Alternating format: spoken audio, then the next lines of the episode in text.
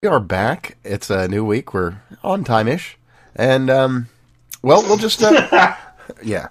We'll just update with uh, the update from Lucas's bedroom. It would appear that uh, Lucas has become quite afraid of everything after uh, losing the ability to uh, seek the Troon Hounds on everyone with uh, the bot army that existed on Twitter that no longer exists. Oh no! So yeah, uh, our our dearest dear friend Lucas has left uh, for the uh, greener pastures of Mastodon. Oh God, yes. So um, so yeah, that's um, that's that. You know, going to be all, all What the so, here. so you're gonna, you guys are probably gonna have to spell out a little bit more about internet drama stuff because I unfortunately don't have time for that. oh no, Lucas that's fair. John you missed Roberts, it at this. other, aka Keffals, Yeah. Okay. is a uh, is a trans activist who has been fucking around trying to get major changes to the fundamental architecture of the fucking internet uh, to rug sweep evidence that they are a complete fucking degenerate that should never be allowed in your children. Allegedly a groomer. Uh, no, definitely a fucking groomer. Uh, true, true. Um, Allegedly more than a groomer. allegedly more than a groomer, um, uh, and uh, um, you know the kind of person who had a Discord server named Catboy Ranch Yeah. and had uh, had underage children Mm-hmm. sending update photos of their bare bodies as they were transitioning. That would be child porn. That would be. That would be. Sounds like a hell of a guy. Yeah, exactly. Yeah, well, you know, he was uh, he was something else. He was Uh, unique, shall we say? Anyway, so he uh, he went ahead and, and grifted uh, about 100 or 200 grand uh, of Canuckaroons to uh, go on a nice little world tour as he ran away from the fucking internet. Oh, we That forgot the his Troonshine. excuse. That was his excuse. He he he left Canada to go to England to run from the internet Reason because he didn't feel safe in Canada, which meant, of course, he's got to feel safe in fucking uh, the UK. Uh, and by the way, went out, um, like, said where he was repeatedly um, as he's running away from the internet, yeah, the whole "Hey guys, you want to have a meetup" thing. and then uh, then went to uh, to TwitchCon out in public uh, while still running away from the internet Allegedly, to be the the strong, independent woman man that he is. Yeah, So yeah, that's that's about it right there. Is is uh, and that's the story. But then we've also got a little bit of backstory. Um, on top of that, uh, this person would have been uh, sending drugs, inter- uh, illicit drugs, Oh, inter- international international international So- illegal drug trade. Yeah, so Brazilian we- bathtub HRT. That was it. Yeah, not even uh, not even I like see. good stuff that won't cause you, you know, to uh, maybe become mentally retarded or kill you or or go blind or who knows what. All sorts of horrible shit. Because you know, um, not unlike bathtub moonshine, it's you know equally as uh, chintzy. You know, I gotta tell you, with uh, with with um, the Fediverse, I'm loving this part where people move between instances instead of just making another fucking account, and then I get 20, 30 notifications that they've either followed me or unfollowed me or whatever the fuck it is. Because of course the different Fediverse instances that are communicating these details are all broken.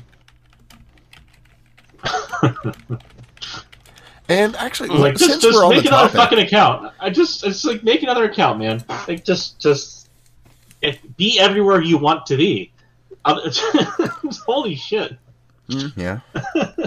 but uh, since we're on the topic, we should probably uh, probably hit on that because you know we've got the whole Twitter is officially Elon's now, and uh, he's made some big Yeah. waves, and it's been Well, hilarious. sort of.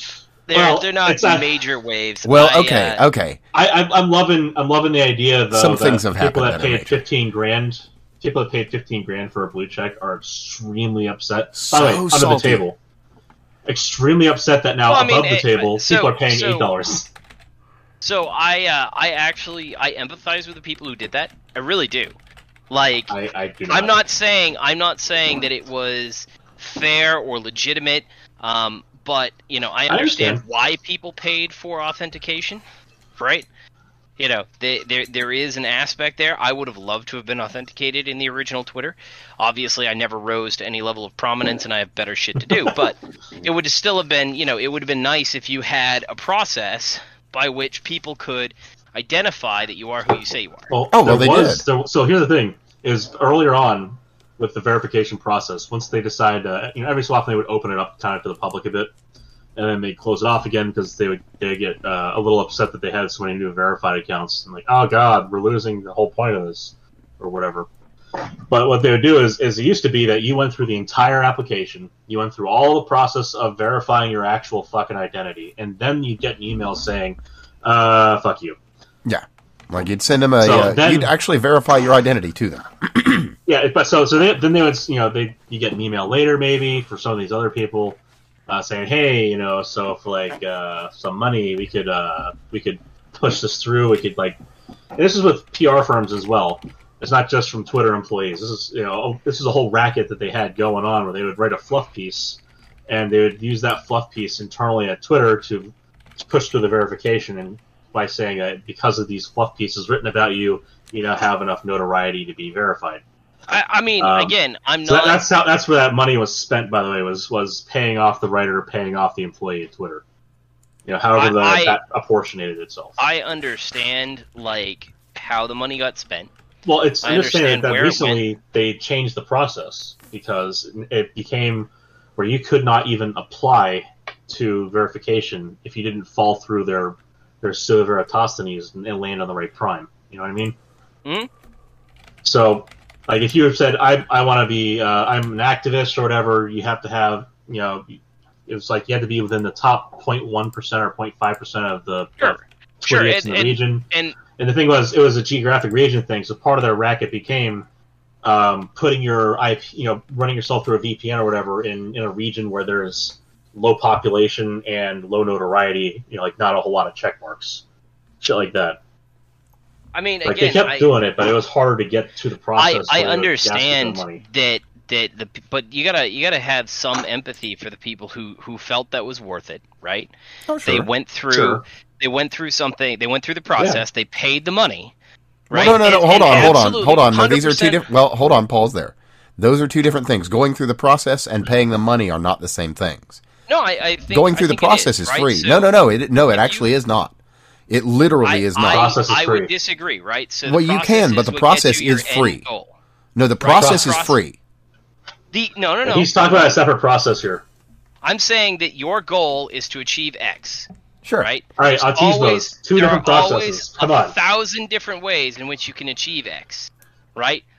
In this Yeah, case, and then you said there the process, a implying there's one. Shut the fuck up. There's two processes. no. Yeah. I- it's all one process, right? So if somebody turns God around and they po- no, if they come, if somebody turns around, they go through what's supposed to be the legitimate process, and then they're Right. told, "Hey, give me fifteen grand on the other side." How's to say that that's not an actual process? Because Right? the other That process that's is not just how go it to your actually PR agent. works. Well, you Another could call it more of a just to go to your PR secondary agent. process because you go through the first process and then they tell you no. And then someone contacts you with, "Hey, I If they heard like- you were if they think you have money, they will come to you. That's what it came down to. Yeah. I, I mean, I'm not, I'm not disagreeing, but like, pause for a moment Okay. and consider that there's all these people who paid 15 So grand we've, because we've, they we've, thought we've gotten to this point where we've mentioned processes. We can move on from this detail. We're, But we're yeah, at yeah. the point where, where people felt the appropriate that what they had to do to get That, what that they is- wanted it was worth fifteen thousand dollars to 15 get a check mark. right Yeah. ignoring So here's, ignoring here's, whether it here's is the or part not that you're missing. There's, it gets ignoring whether it is or not right and i could actually i'd be willing to bet you that especially for these liberal circles where it's all about notoriety authentication would actually pay dividends for the people who are you know kissing ass and taking bribes right that that kind of So- thing actually actually matters in that circle of people Steve, I need to help you with this because you're missing a, a funnier part of this picture because it gets better. It really does. The new check mark, the eight dollar one, overrides the old check mark if you Yeah. pay for Twitter Blue, irreversibly. So right now, it is a it is still a status symbol to go to someone's profile, click on the check mark, and see if it says original check mark or cheaper check mark. And now there are people out there who had the more expensive one who are complaining that it is no longer saying that they are verified at, as one of the prestigious fifteen thousand dollar class, Instead, they're only showing up as the eight dollar class. At which point, I have to laugh and say, "You spent fifteen thousand dollars in fifteen thousand eight dollars." I, I, you know, there. I think there's plenty of stuff to laugh at there, right? Like, I'm not saying don't get your guffaws. I'm also saying I'm just, I'm just saying that it, the funny, right? the funnier part is that they are not being grandfathered in, Whether- and their their previous status symbol gets erased by continuing with another product. Mhm. Meaning that once they are all forced to buy Twitter Blue, none of them will have the distinction of being a formally verified by the old verification process So- checkmark. And All you can make a note on that mark. too. Elon has said that that system is going to be deprecated. So so imagine imagine for a moment, right? I guess I guess let me put it this way. I, I empathize with the people who paid for it. And I empathize with it on the same premise that imagine and, and that is because Twitter was corrupt, right? Twitter was Yeah. corrupt. They They had a- were a- operating opaque as an. Ill, they were operating in in a, a arguably in, well what is probably an illicit manner to the point of you know actually being Comedy? able to charge people with crimes, right? Also, that yes, So so what they did is an actual crime because even if even if that's how you got your blue check mark, Oh, if those people were pocketing that fifteen thousand dollars, no, that's it out, outside of fraud, right? Because they got their blue Alright. check mark. That's not fraud. They got everything that they said they were going to get. However, Uh-huh. in the event that an employee is making money off of yeah, it's that probably badge, embezzling or something like that. that is embezzlement, right? All right. So if people were willing to pay fifteen thousand dollars and that money didn't go to Twitter, each of those com- each of those employees embezzled money from the company. It is literal Fair. theft. That's a fair and- argument. Multiple thousands of dollars of theft. Right? We're talking federal charges. Right. So So was also so- across state lines. now, imagine for a moment, and let's let's let's break away from the Twitterati where we all enjoy the suffering of the individuals who have caused suffering unto us. Right? Let's break away from that. Now, imagine that you happen to be a restaurateur in an area that was owned by the mob. Right? Uh huh. You pay your insurance money Protection fee. right? Your insurance money to make sure that the guys who were collecting the insurance money didn't come and smash your windows. Now, somebody comes up and kicks all of them off you out. They're all gone. And then all of a sudden, a business guy comes in right next door to you, doesn't have to pay any of the insurance money. Are you going to be a little bit pissed? Yeah. Yeah, you are. Yes, I mean, if you're because you've already paid, right? And they didn't. Yeah, you I know what I wouldn't do understand. though? You know what I wouldn't do? I wouldn't declare to the entire neighborhood, I'm moving, but I'm not gonna move just yet because I want to see how you all Well, react that's to me that's moving. a separate that's a separate issue, right? That's virtue signaling. We know that these people do that. This is like because that would be fucking pathetic and hilarious. And you know, everyone else. real quickly though, I need to I need to analogize this into something that uh, a lot of our listeners and viewers, etc., will be able to really Appreciate. Oh, they've all seen a mob movie. They well, that's there you go, exactly. But uh, something else that people can appreciate is the National Firearms Act, which uh, is completely unconstitutional, and it made essentially a machine gun The registry, and there's only Act. so many machine guns out there. Period. End of story. There will never be any more that uh, can be Oh, traded you build 'em. amongst the uh, well, no, not legally. So there's only so many legal transferable machine guns or check marks, Hmm. if you like, and once we get rid of the NFA because it's deemed to be unconstitutional, and this awesome SCOTUS we got, you know, gets the right case to d- dismantle it, then all of a sudden all those machine guns are just guns. And uh, that extra ten, twenty thousand dollars you paid for that thing is just it's the same as every other one. Yours happens to have one extra click on its switch. And yeah, it's it's a perfect analogy really because when the NFA goes, it's going to be we're going to have a whole bunch of screeching. So, speaking And of which, do howling you have any from people. updates on it for us? The NFA? No. Uh, there are no cases regarding that, but I do have I- an interesting I update sus- in the field. Uh, the uh, for you, Steve, there was uh, the uh, New York carry thing has basically been completely enjoined. It hasn't been yet struck down. They've got to like do the case, but it's been entirely enjoined. uh, that's the one where uh, I can't remember which one that is. Uh, safe places, basically, uh, dangerous places you can't carry in specific places. Like all that's basically off, other than like Yep, government yep. buildings, schools, and just the bare minimum. Yep. What about my I, own uh, fucking home? Yeah. Well, you know what? Pretty soon, I think uh, your governor there is going to end up being being home for everybody. Uh, we Uh, in any case, I actually got to duck out real quick. I got to go run to Uh-huh. Taco Bell. Wife needs some dinner. I'll be back Indeed. shortly. Okay, well, see see, you when you you get shortly back. then. All Well, right. speaking of speaking of such things, because of course the New Yorker's got shit to say about Florida. Uh, oh, Oh god, why, DeSantis- why wouldn't Des- he? I mean, it's. I, I I gotta say this. I am damn pleased with the results of the election in Florida. Yeah, pretty Damn right. pleased. Uh, Charlie Crist didn't win, which he shouldn't.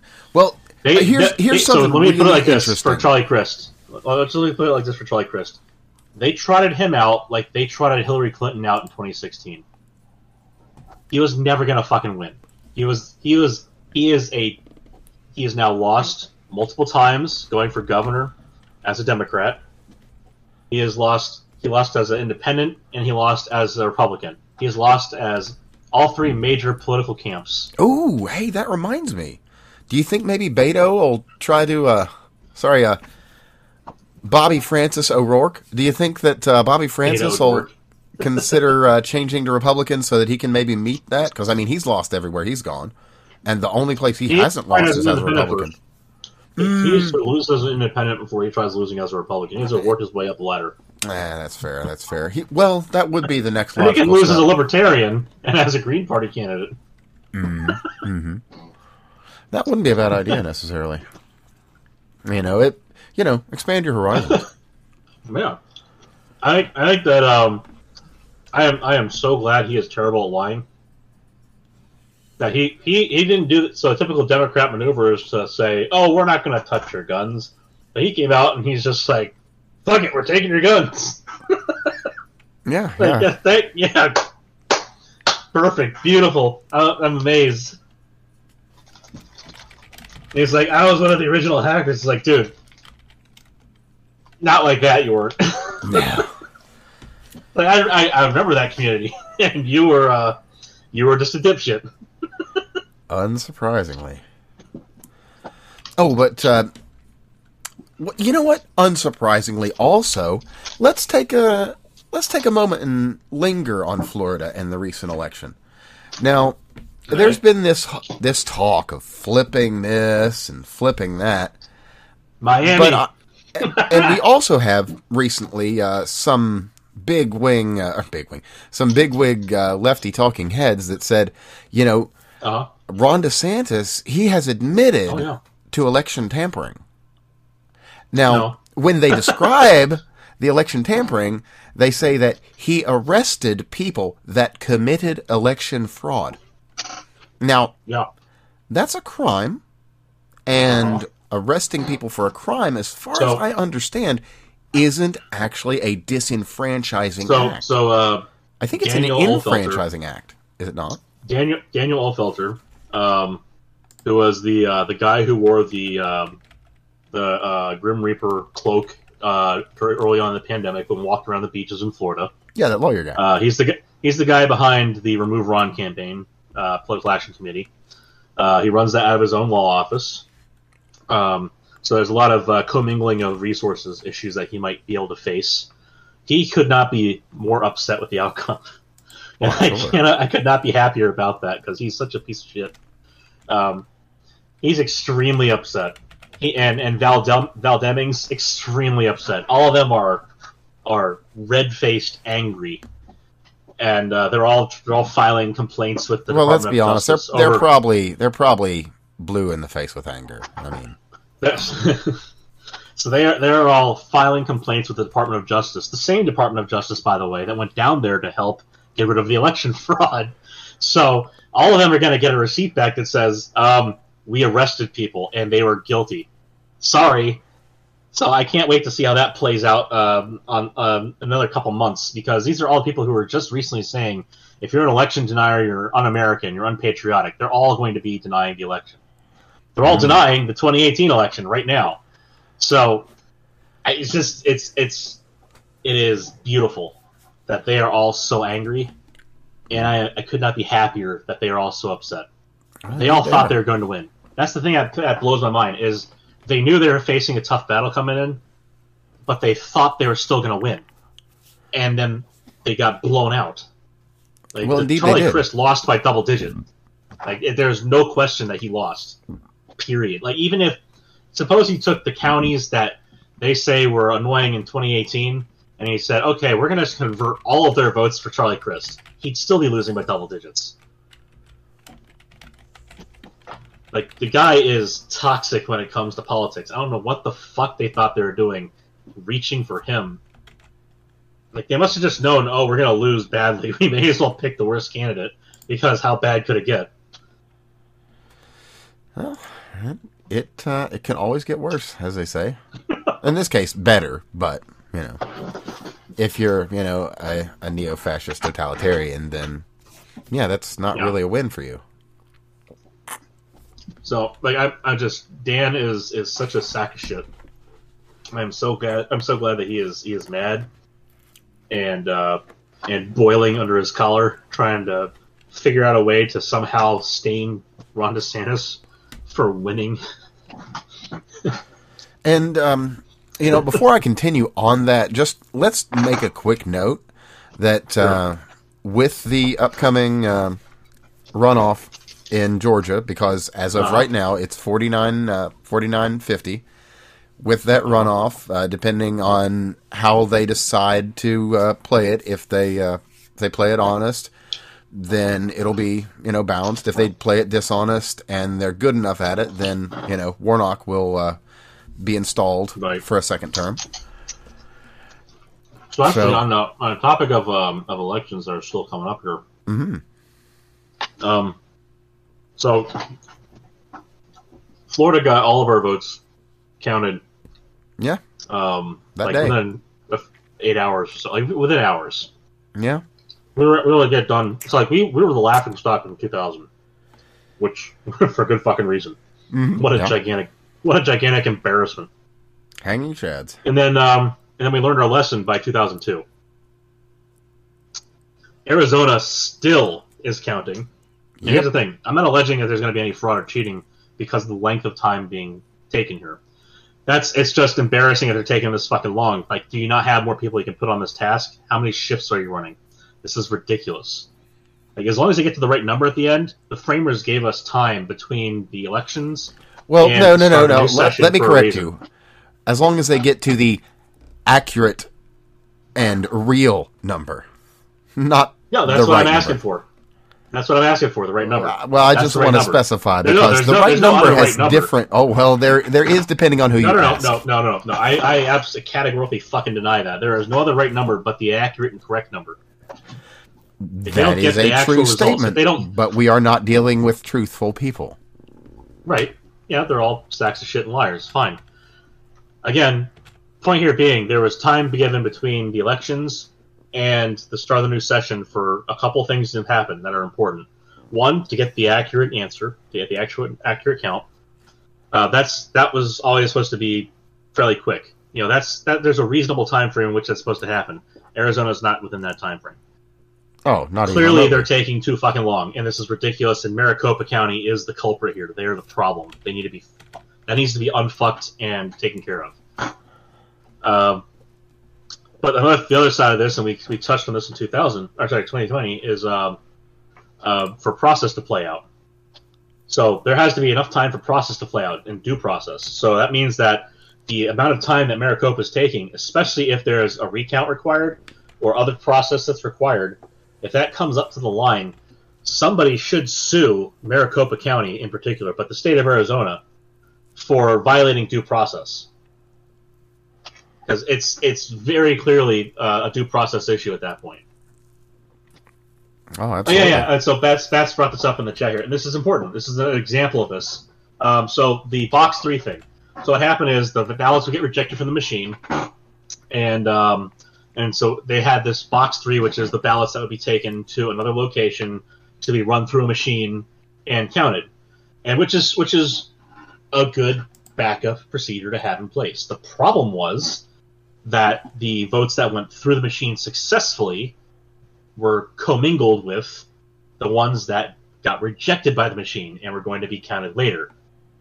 So the ones that were going to be counted later did not get counted. So a recount will uncover those. Although supposedly they're unfucking that situation right now. I don't know how the hell they're going to unscramble that, but I suppose it comes down to tracking issues. Yeah, So I, if. I were either candidate right now, I would immediately be saying, "Look, we already need a recount. Why the fuck are we still continuing this farce? Why don't we just Farce start over exactly from scratch and count? Why don't we just start over from scratch and do it right right now? This is stupid."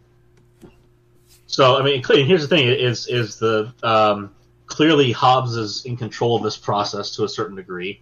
well, literally, um, I mean, is the director of elections. Yeah, yeah, but again, like is is involved in this process in a way which is which is uh, bad. untoward at a minimum. Well, it's a, it's a direct conflict of interest. Oh, like mm, a complete conflict of interest. Let's see. Did, did Florida count any of their ballots early to achieve five? Yeah, yeah, they did. That's every time a ballot comes in, it gets counted. That's how it works. It's simple. Like it's it is supposed it is by design supposed to work like that. The numbers aren't published, but they're counted. The only, in fact, what is published is the people that have already. So so they, they publish out how many of you know Democrats, Republicans, Independents. Uh, let's men, make women, a, a quick note brackets, here. specific question there is uh, how does Florida count their early ballots? Yeah, they, they Like their count them when they come in. and absentees and everything. Yeah, just as they arrive. When they One as they arrive, when they come in. it's what's supposed to happen. It's it is it is Yeah, that's so what happens. It, and the, what they publish is the demographics of the ballot, um, the ballots that have come in. So the party affiliations, the uh, sexes, and the uh, age brackets, and that's it. You don't know who is. You don't know what what has been voted upon by these people. All you know is that they have voted. And as a matter of fact, too, I will include a link to a uh, thread of just the various inconsistencies and weirdnesses of the Oh. day and that went down because there were so many like do- things that went down, Yeah. so many uh, machines that didn't work. So we, we discussed this actually in our election stream, but I want to dispel a myth here real quick because this is something that my mom still kind of believed until I, I kind of cleared it up for her because it's, it's been a it's been a myth for a while and actually maybe hesitant to, to vote by mail a couple times. And so voting by mail in Florida is not the vote by mail of 2020. Uh, no, no, no. It's, always like been a certain way. It's always been a absentee handshake. voting where you have to uh, It is- you send in the It is request, universal absentee. you verify your identity, they send you the thing, then you do it You by this signature that you very need to match. It needs to specific set of uh, criteria that must be met. and then you can always turn it in on election day, or you can show up on election day, which is what I've done the past two elections, although the past election and the primary. You can show up on election day uh, and hand in your vote and say, "I want this ballot to be voided," and they void it right in front of you. They print you a new ballot, and you go and you fill it out in person. So there is a whole complete cycle to that handshake process where everyone knows who has the ballot, who it was sent to because they verified their fucking identity, and who has returned it because it is either accepted via post, so it has been in the uh, in the mail's possession, sorry, in the post office's possession, or it has been in the possession of you, the person turning it in. You're not allowed to ballot harvest. That's illegal. Yeah, as well you shouldn't be. So- It sh- So it's you- legal so in like, 39 you states. can- just let's make a quick can, note, um, and should not be in any. You are allowed to turn in the ballots for you and your immediate family members, and that's it. And that is exactly how it should be everywhere. So, for instance, if your sick grandma uh, wants to turn on the ballot and they can't get out of, they can't leave to do it, um, which is how the fuck you can't get to a mailbox anywhere is kind of ridiculous. But suppose that's the way it is. You, as the grandchild, cannot go and accept that and then turn it in because that's not an immediate family member. But your parent could, the one who's the child of the grandmother. So, just to be clear on that, like immediate family members are allowed, and, and, and clearly, you know, something where it's it's like very obvious that there's something nuts going on like that. I, you could imagine a situation out of out of thin air, sure. Maybe there'd be a situation where someone could turn in their grandma's ballot, but just in general, you're not allowed to ballot harvest. Period. Or I mean, if we uh, it's if we look stupid that there's to uh, any exceptions. well, you know, well, let me pause you for a second, that. actually, because we can look to the View on this, and uh, one of the hosts there uh, saying that she, uh, well, almost stating that she filled out her uh, son's ballot for him, actually correcting herself as she said, "I feel mm, I." Uh, was kind Yeah. of how she said So it. that so that that is that is the part that it's exactly. So, So, anyway, that is even at a bare minimum, problem. even if uh, even if we take everything she said at face value, she most certainly committed election fraud. Right. That's vote fraud. Uh, no, voter fraud. Sorry, Right. but yeah, So so uh so actually so Bats Bats says he still wants mail in. So here's the thing. The California model is disgusting. And that is the one that is that is fraud riddled. Uh, that is the problem. oh, it's got fraud baked not a model. So I can tell you right now that I know several people who got several ballots for several previous residents of their location. Well, shall I remind in California that we had at least three cases of overdosed individuals with numerous ballots in their cars. In one case, the guy was a felon with a gun as well. And so, you know, and this is re- these are the ones that were caught and reported. How many weren't? Yeah, yeah, porcelain chips was one of the people, but like bats. I'm talking like family members and other friends who live there that I know from other circles, friends. like this is this isn't like just it's like oh I, I saw uh, uh, some Twitter person I know. This is like I get a phone call and someone said to me, I have two or th- I have two two of these two ballots from two people who used to live here, or I have these three ballots from people who used to live here. And I'll include a I link, said- by the way, to that original said, story because well- it's just so wild. Well, here, here's the thing that's nuts about it is you can't just take these ballots back to the election commissioner and say, "Hey, these people don't live here," because that's literally a fucking felony. That's mail tampering. You're not allowed to accept someone else's mail. You're supposed to bring it back to the post office, who's then supposed to figure it out. But here's the other thing: is it wasn't just. It's not just that these people might not live there anymore; they might not live in the same state anymore. And if their Well, ballots got, were uh, filled out by someone else, they show back up, and and it, it's you have to un.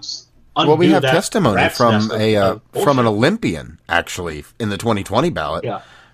like a uh, um, an affidavit, you know, filled out under you know penalty of perjury, saying, Right. you know, I I voted here in my home. I believe it was Arizona, possibly, and and then there was a vote on record for them. I got of California, and there were never any charges filed. Nobody ever went to take them to jail for lying under oath. So Right. So I, I think that like so here's the thing is is so um oh god there was something I wanted to bring up that I, I touched upon yeah so so what we touched upon in 2020 and it was something I, I brought up several times since the election night um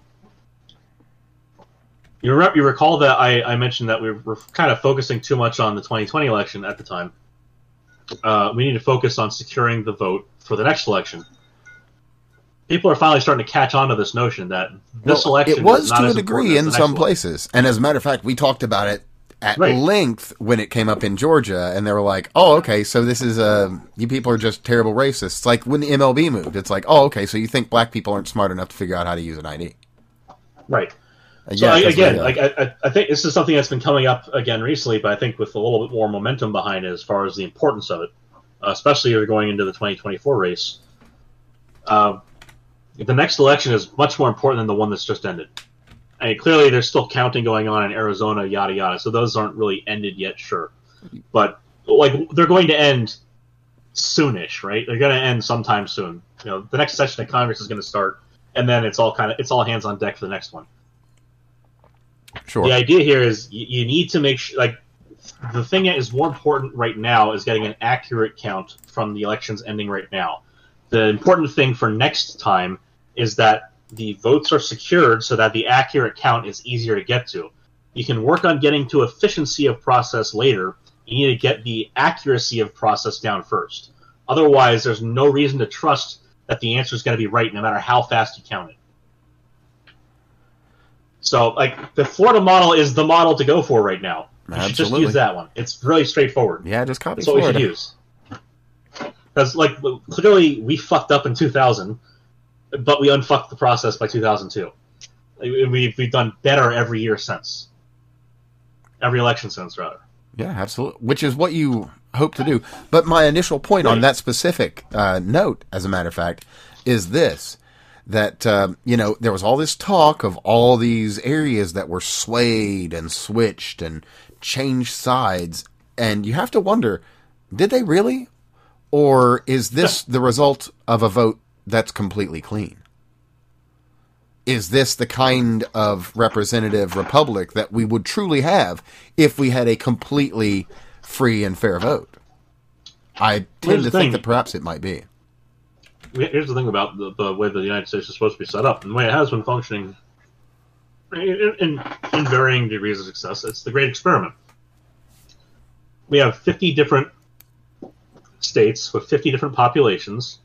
You know, they, they commingle back and forth and so on, but we have 50 different, you know, microcosms in which to experiment on policy. And sometimes you get fantastic results, like in Florida, and sometimes you get horrifying results, like in California. And what we're supposed to do is go, okay, these policies work better for these populations here. Let's try them out in another location, and if it works well everywhere, we have a federal government. And then we can enact these policies federally. Or we can just allow people to do them at the state level because there's no need to push it federally. Like, uh, uh, you know, gun laws, the federal government's not supposed to have a whole lot to say on that. But clearly that didn't work out the way we wanted it to. Yeah, shall not be. Infringed. But that's starting to slowly unfuck itself. clear to me, but you know, well, you know, the shall not be infringed is kind of clear text, I think. it it really is. And uh, and the people and, is and, quite, and might I clear who that's remind, talking about. might I remind on that specific note, you um, let's say you're a uh, an oft times breakfast haver. Say you have breakfast every day, just as part of your normal daily routine. A lot of people do. Maybe breakfast isn't your thing. That's fine. Doesn't matter. It's a perfect analogy for the situation if breakfast isn't your thing. But the right of the people to keep and eat food the uh, the wait the uh, the nest. Uh, oh, sorry, I got I got ahead of myself or behind myself. Either way, uh, a good breakfast being necessary to the start of a healthy day, the right of the people to keep and eat food shall not be infringed. To whom does the hold, food hold, belong? hold the fucking phone. Hold, hold the fucking phone. No, this is beautiful. Hold on. All right, you gotta say that one again. All right, all right. So, a healthy breakfast being necessary to the start of a good day, the right of the people to keep and eat food shall not be infringed. so, to whom does the food belong? To the people or to the breakfast? I'd, I'd say the answer is quite clear. A healthy breakfast being necessary to the start of.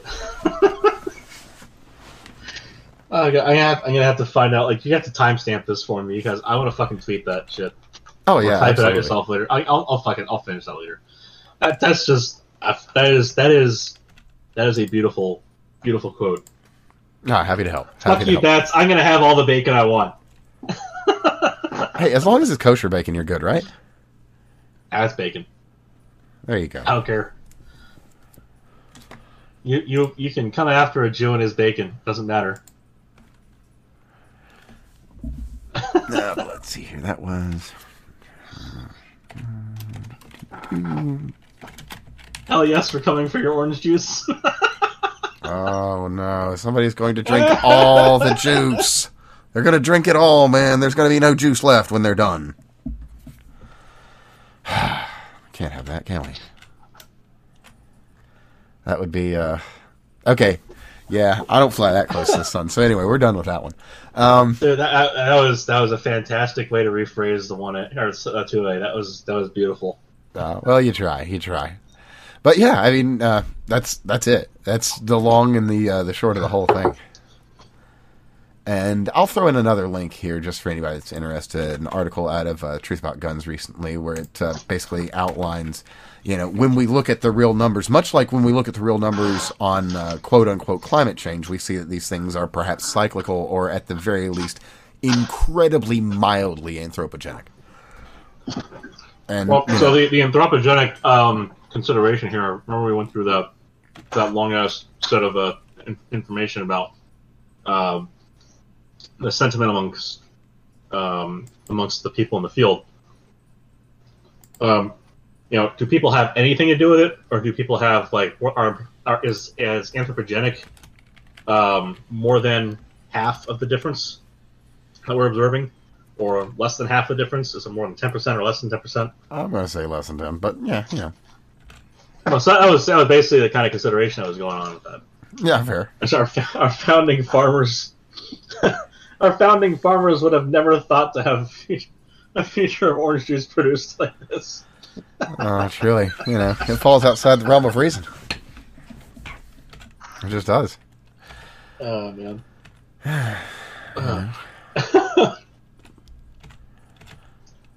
Good stuff. Good stuff. Fresh squeezed Mhm. from Florida. Only the best. Yeah. Fuck that commie orange juice from California. Oh yeah, absolutely. You don't want that stuff. It's tainted with uh, tainted with redness. That's terrible. Oh, um, but not on the note of red, but on the note of blue. There was something else I was wanting to mention when we were on the topic earlier, and Yeah. that was Eli Lilly. So, did you catch Oh, the uh, oh, the, the tweet from the um, uh, parody account? Insulin is now free. yes, sir. From a uh, from a parody account that, um, which by the way, we should note when they uh, when he enacted the blue thing, he just took off all the limits that were normally on there, which was like you send in a copy of your ID and all that. Just like Yeah. you spend the five dollars. That was the dumbest thing. you're on the so you're on iOS. It's all you you paid for it. You showed somebody an ID to get it, so you're probably fine. Which is So like here's the thing: is is what they should have done is what I what I said before that they should they should do, and what I thought they were going to do. That's I figured they just reenact, just expand the verification system out to everybody. Yeah. So so this is called KYC or Know Your Customer. It's a process requirement for a lot of different things, uh, but basically you have to send. In in these companies, they don't like the verification process. of Twitter didn't use Twitter employees to do that. They use a third party to do KYC. So with these third parties, you sub, like even if you're submitting it through Twitter, it's through them to the other party. They just they take the documents that they you send in, uh, you know, your picture or whatever that you take as part of the process. They look, you know, they look it over. They say, okay, is this in fact a document from the location that you say it's from? So, is in my case, would it be a Florida ID? Is this pic- is the person pictured the same one that's pictured in the photo, the photo ID? Um, is all you know? Does the data match what they've listed out in writing, etc. And and that's it's that's basically what you do for the KYC on the other end of it. It's not it's not very complicated, but it does cost money to do that. But it, you know, we're talking pennies uh, per per KYC. So you buy pe- you buy KYCs from these companies in batches of like hundred thousand, um, and it's a one time expense. So what I could have seen was like as part of Twitter Blue, you'd have the option to submit KYC and get your check mark. Like that was what I thought would be a reasonable approach to that. And you know, it'd be like a one-time thing, and then the uh, the cost of Twitter Blue would be a prohibition on the bot spam and those grifts. Uh, Yeah, plus whatever you know, take care of the problem. benefits. Right. I mean, the, the primary product is Twitter Blue. It's not verification.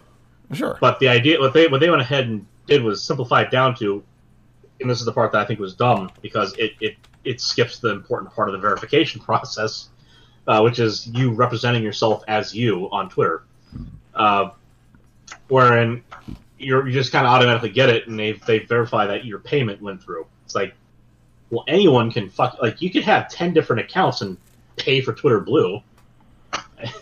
yeah, as long as you've got a different uh, different phone number for each one, which it's not that hard No, to go and pick up a bunch just- of burner phones. We've gone over that. No, they are, they are they are not they are not going to stop you from from buying Twitter Blue on multiple accounts under your own name. Oh, sure. Absolutely not. So you you will definitely be able to have multiple verified accounts. well, not uh, not right now. Uh, mind, because yeah. that's been uh, No, no, that's no, been shut down for the moment. No, no, no. So if you if you make a new account now, then you're not allowed to verify it via Twitter Blue. If you have multiple accounts already from before November 9th, then I bet you you can. It's possible. Although I, bet have heard you can. people are locked out from being able to apply now, so I'd have to do some verification. Well, they they probably had to shut down things a little bit. Like again, like I said, I think the the simplest thing would have been if they would have added an option like to click the thing as as before. There was the application for verification. Like they they froze that on November 9th, and then it no longer shows up in certain places.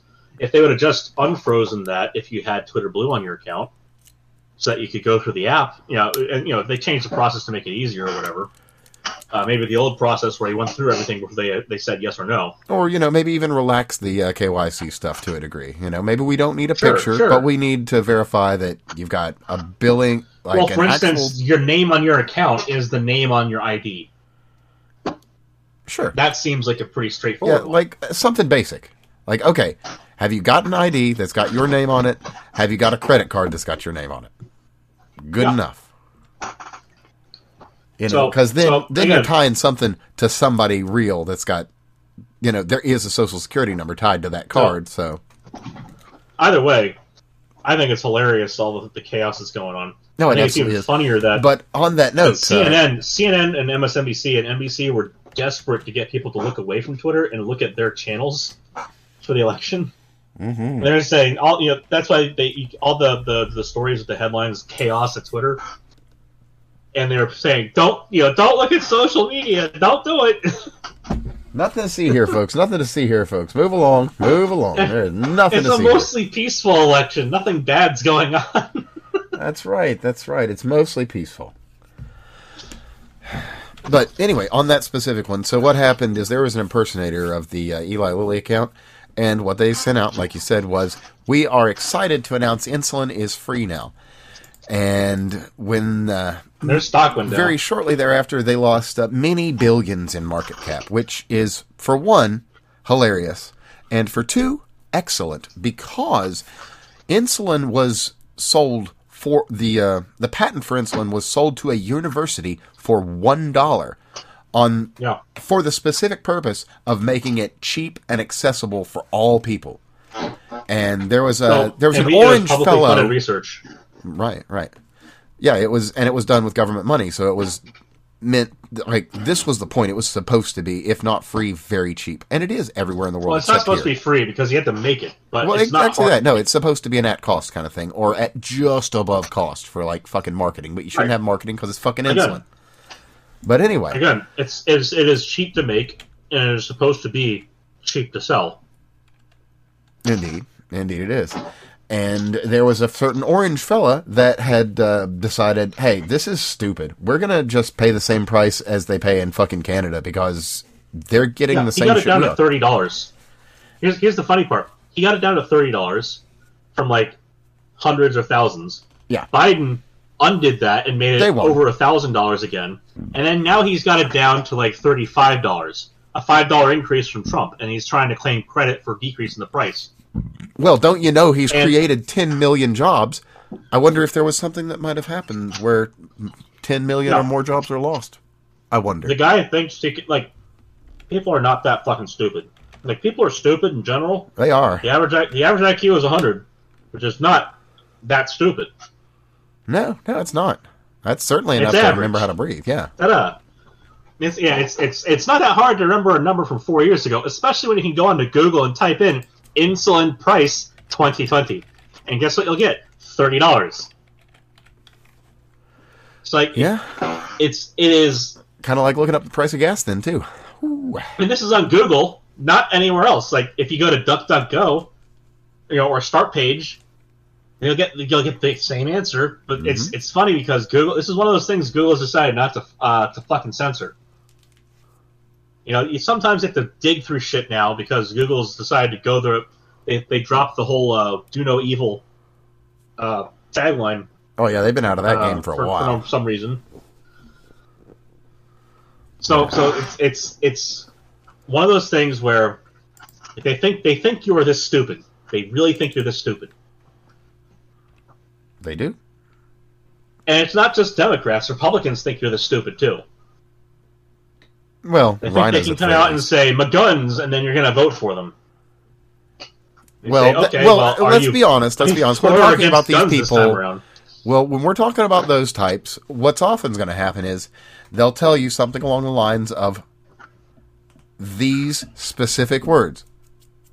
I support the Second Amendment, but. Mm-hmm. And. That's that's, uh, and then you'll hear something bullshit after the but, which uh, will completely right negate everything that came before it. I support guns, but it was good that Trump got rid of the bump stocks. Yeah, yeah, exactly, that kind of thing. I support guns, but I don't like mass shootings. It's like, okay, so what what do these two statements have to do with each other? Well, you you kind of don't really care about either, do you? Well, I mean, to be fair, they care quite a lot about mass shootings because it ties into their narrative, and you know, their narrative is their life. But Yeah, so- anywho, Like I said, it, it's it's uh at least the Democrat, at least Beta O'Dork came out and said directly, "Hell yeah, we're coming for your guns." yeah, it is really better when they're being honest. You know, it really, really is. Because that just uh, it just makes life easier, you know, when they're not lying to you. Oh, and another one that happened, I believe it was uh, Yeah. Lockheed Martin, another impersonator on them, Oh, had yeah. said uh, something like, "We've suspended uh, sales of weapons to uh, what was it, uh, U.S., Israel, and uh, Saudi Arabia, and maybe some other places, until we've uh, you know looked over their records of human rights abuses, and then that caused them to have a drop in monies, which is." That's what I think is hilarious is that fucking kiss. anybody cares about what's said on Twitter. right? It's uh, it's Because something. the, I don't go to Twitter like I go to Twitter to shitpost. I don't go to Twitter to like have serious discussions. I, I might have one on occasion just because why the fuck not? But like I don't go there for that. I don't go there to advertise me as a brand or as a future employee or anything like that. I go there to shitpost if I'm going to say anything. I, so whenever I see like if when someone tries to advertise to me on Twitter, I purposely don't give a fuck. Um, usually I'll mute a brand if I see their fucking ad feces on my timeline. That's smart. I'm not there for you to advertise to me. I'm there to shitpost with other people. You know, I'll I'll say a bunch of garbage uh, gobbledygook on on Twitter, and then I'll go and have a real conversation with someone elsewhere. It's it's the platform is not meant for that kind of stuff. It's it you get text and snippets. I will not pay, dude. Okay, so bats. Here's the thing. You're entirely entitled to that. If you don't want to pay, then don't pay. Yeah, you you don't have to.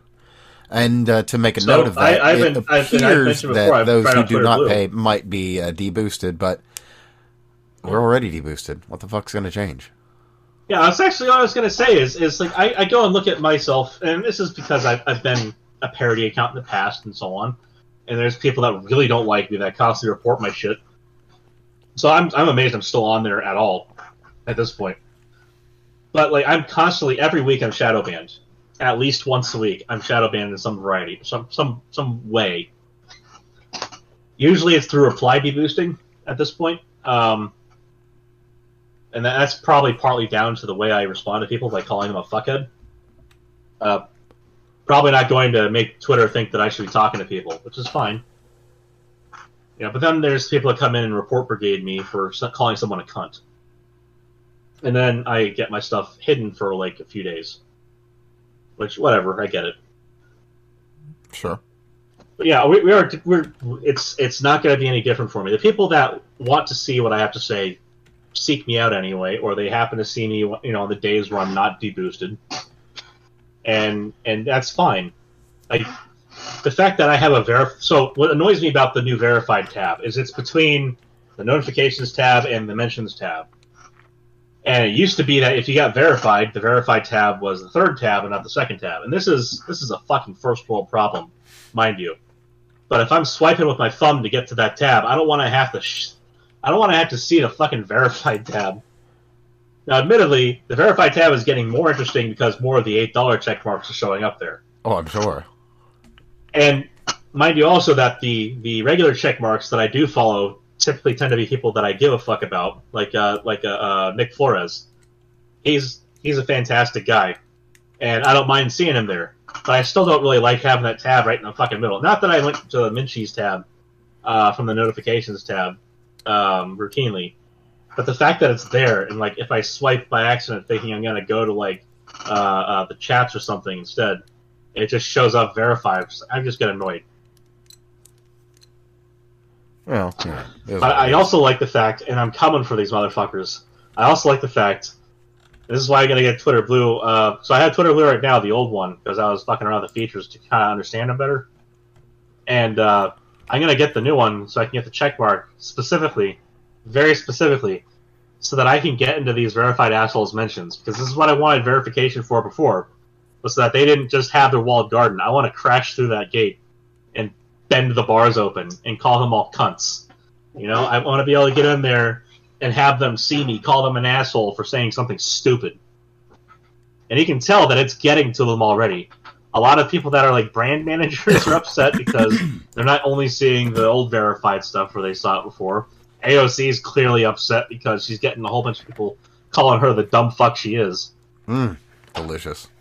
So the fact, the thing is, like, it's not. They're going to have to start doing what we plebs do, which is using lists and blocking people if they need to block them.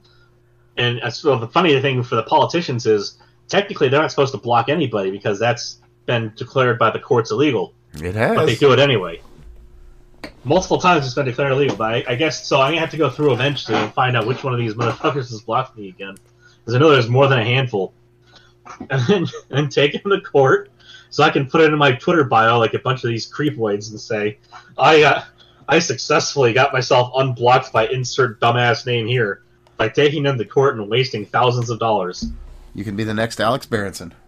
Which means I'm not gonna fucking do it, because why the hell would I waste my time? Yeah. Fair point.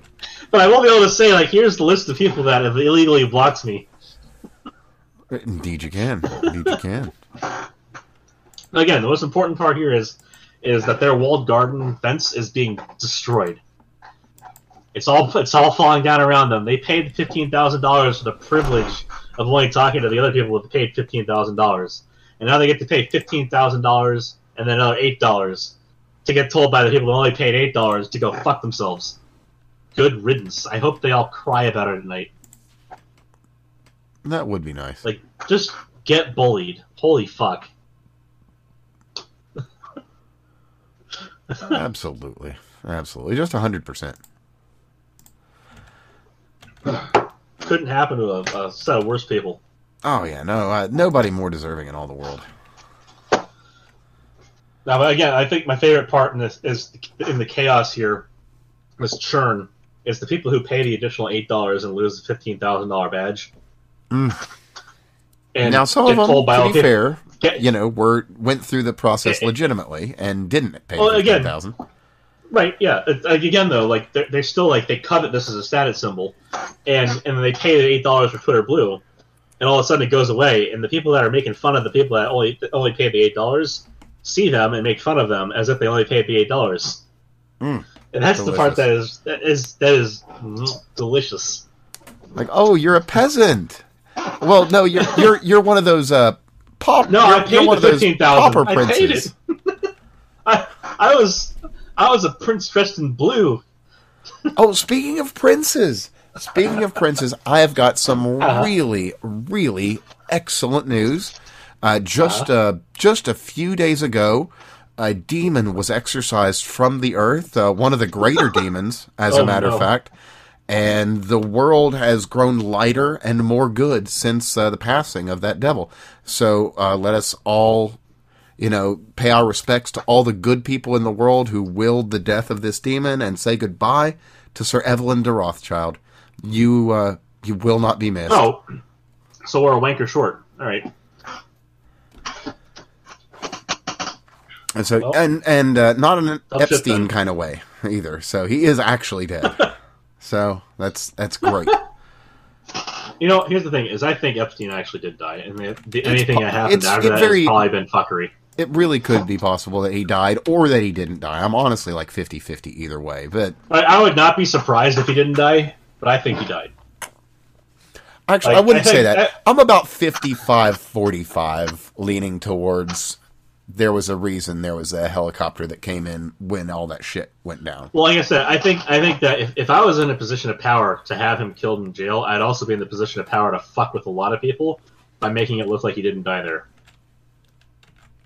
Yeah, true. But there's something to be gained from either side, and there's something. Or, or, or even so better there's- yet, to do it to do it at a time where coincidentally someone who has has uh, the look of him but different earlobes uh, would be carted off. You know, just just like there are little coincidences there that are that are hilarious to entertain. But at the same time, like, eh, he, he probably just hung himself in the jail cell. You know, and by hung himself, I mean someone came in with a rope and said, Right. "Do it." no, no, no, no. He did a double backflip off of the uh, off of the top bunk in Yeah, the he- six foot tall room. He, he, the, he nailed that that triple twist on the on the somersault. Did he? Oh yeah, yeah, totally, absolutely. That's what happened. Neck snapped right away, huh? Oh yeah, yeah. He Just body weighted himself. Yeah, you know how it is when uh, when that happens. So, you know, uh, He was he became a physics professor for a half a minute.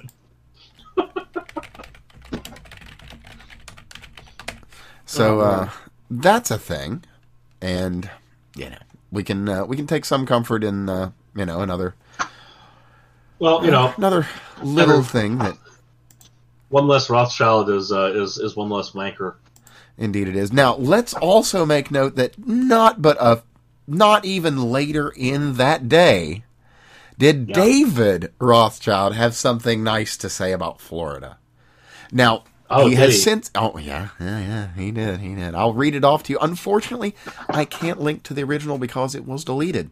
Who knows why? I'll read it to you, and you can consider. So, uh, from the real D Rothschilds at on Twitter, that would be uh, Florida is a shithole state. The next hurricane, just leave them on their own. Uh, well, What a, you know what what? a nice Oof. thing of a Rothschild. I'll. I'll I'll wait till uh, I'll wait to hear the next time he comes visiting. You know, yeah, yeah. I imagine he'll be down there for some kind of spring break. it's kind of like Trump saying blah blah blah to sanctimonious yar yar har har, and then it's like you're in you're in Mar-a-Lago, buddy. Just if you don't like it, leave. No one's gonna care. And I love this whole thing where the rest of the fucking news media is pouncing on this opportunity to drive a wedge on the GOP. It's like, and I can't blame them because And- it's a wide actually- opening that was allowed. let's pause in and kind of zoom in on that topic too. We Sure. have a worst case scenario of massive gains in uh, in one of the branches, reasonable gains in another, and this is a loss. Remember, the the red wave never happened. Yeah, it was a red mirage. now, So here's what I found funny about that was uh, Rob Reiner mhm. was saying, you know, the blue wall defended against the red wave. I said, well, we went from blue wave to blue wall. Someone's losing ground. You're not winning here, pal. indeed, Your your big blue wave of 2022 turned out to be a little puddle splash, just like last time. It did. It did. And it seems like uh, it seems like they're gloating that there wasn't a red wave. It's like you guys lost, and there's one going up for a runoff that Well, let's look at Could let's, lose, let's too. look at like the the governor shift under Trump. What happened? A fuck ton of governors turned red. And let's look at the governor shift under Biden. What happened? Like two of them went blue. Four of them went Um, blue. It's enough nowhere near the national mandate swing that happened under Trump. Yeah, it's the kind of thing that only 59 million voters could really assist in occurring. Maybe 60 million. Who could say? You know, I don't know exact was numbers. 81. I I've, I've heard that number. You know, but Oh I don't know how accurate it is. That's gonna be the name of a fucking band, and I'm just gonna have every song be nonsense. That would be funny. that would be well. Just yeah, sure, sure, never, never to pressure. I, That a you're, cap here. you're, you're well set there if you really decide to go with it. Like, you, yeah, what was that song? It was like it was an MXP. What was it uh, MXPX or um, it was called Nonsense. And like, and, and there's like a whole verse in the song where it's just a whole bunch of random like phonemes jammed together. Blah blah blah. You talk nonsense to me. Anyway, yeah, but yeah, like there's it's it's just you could make a whole fucking album like that just from the the stupid shit these people have said. Like you could make a you could make an entire song called "My Butt's Been Wiped." You could, you could, and you know, Like, you could, that could be a thrash metal song too, just to make it sound like they used the vegan toilet paper.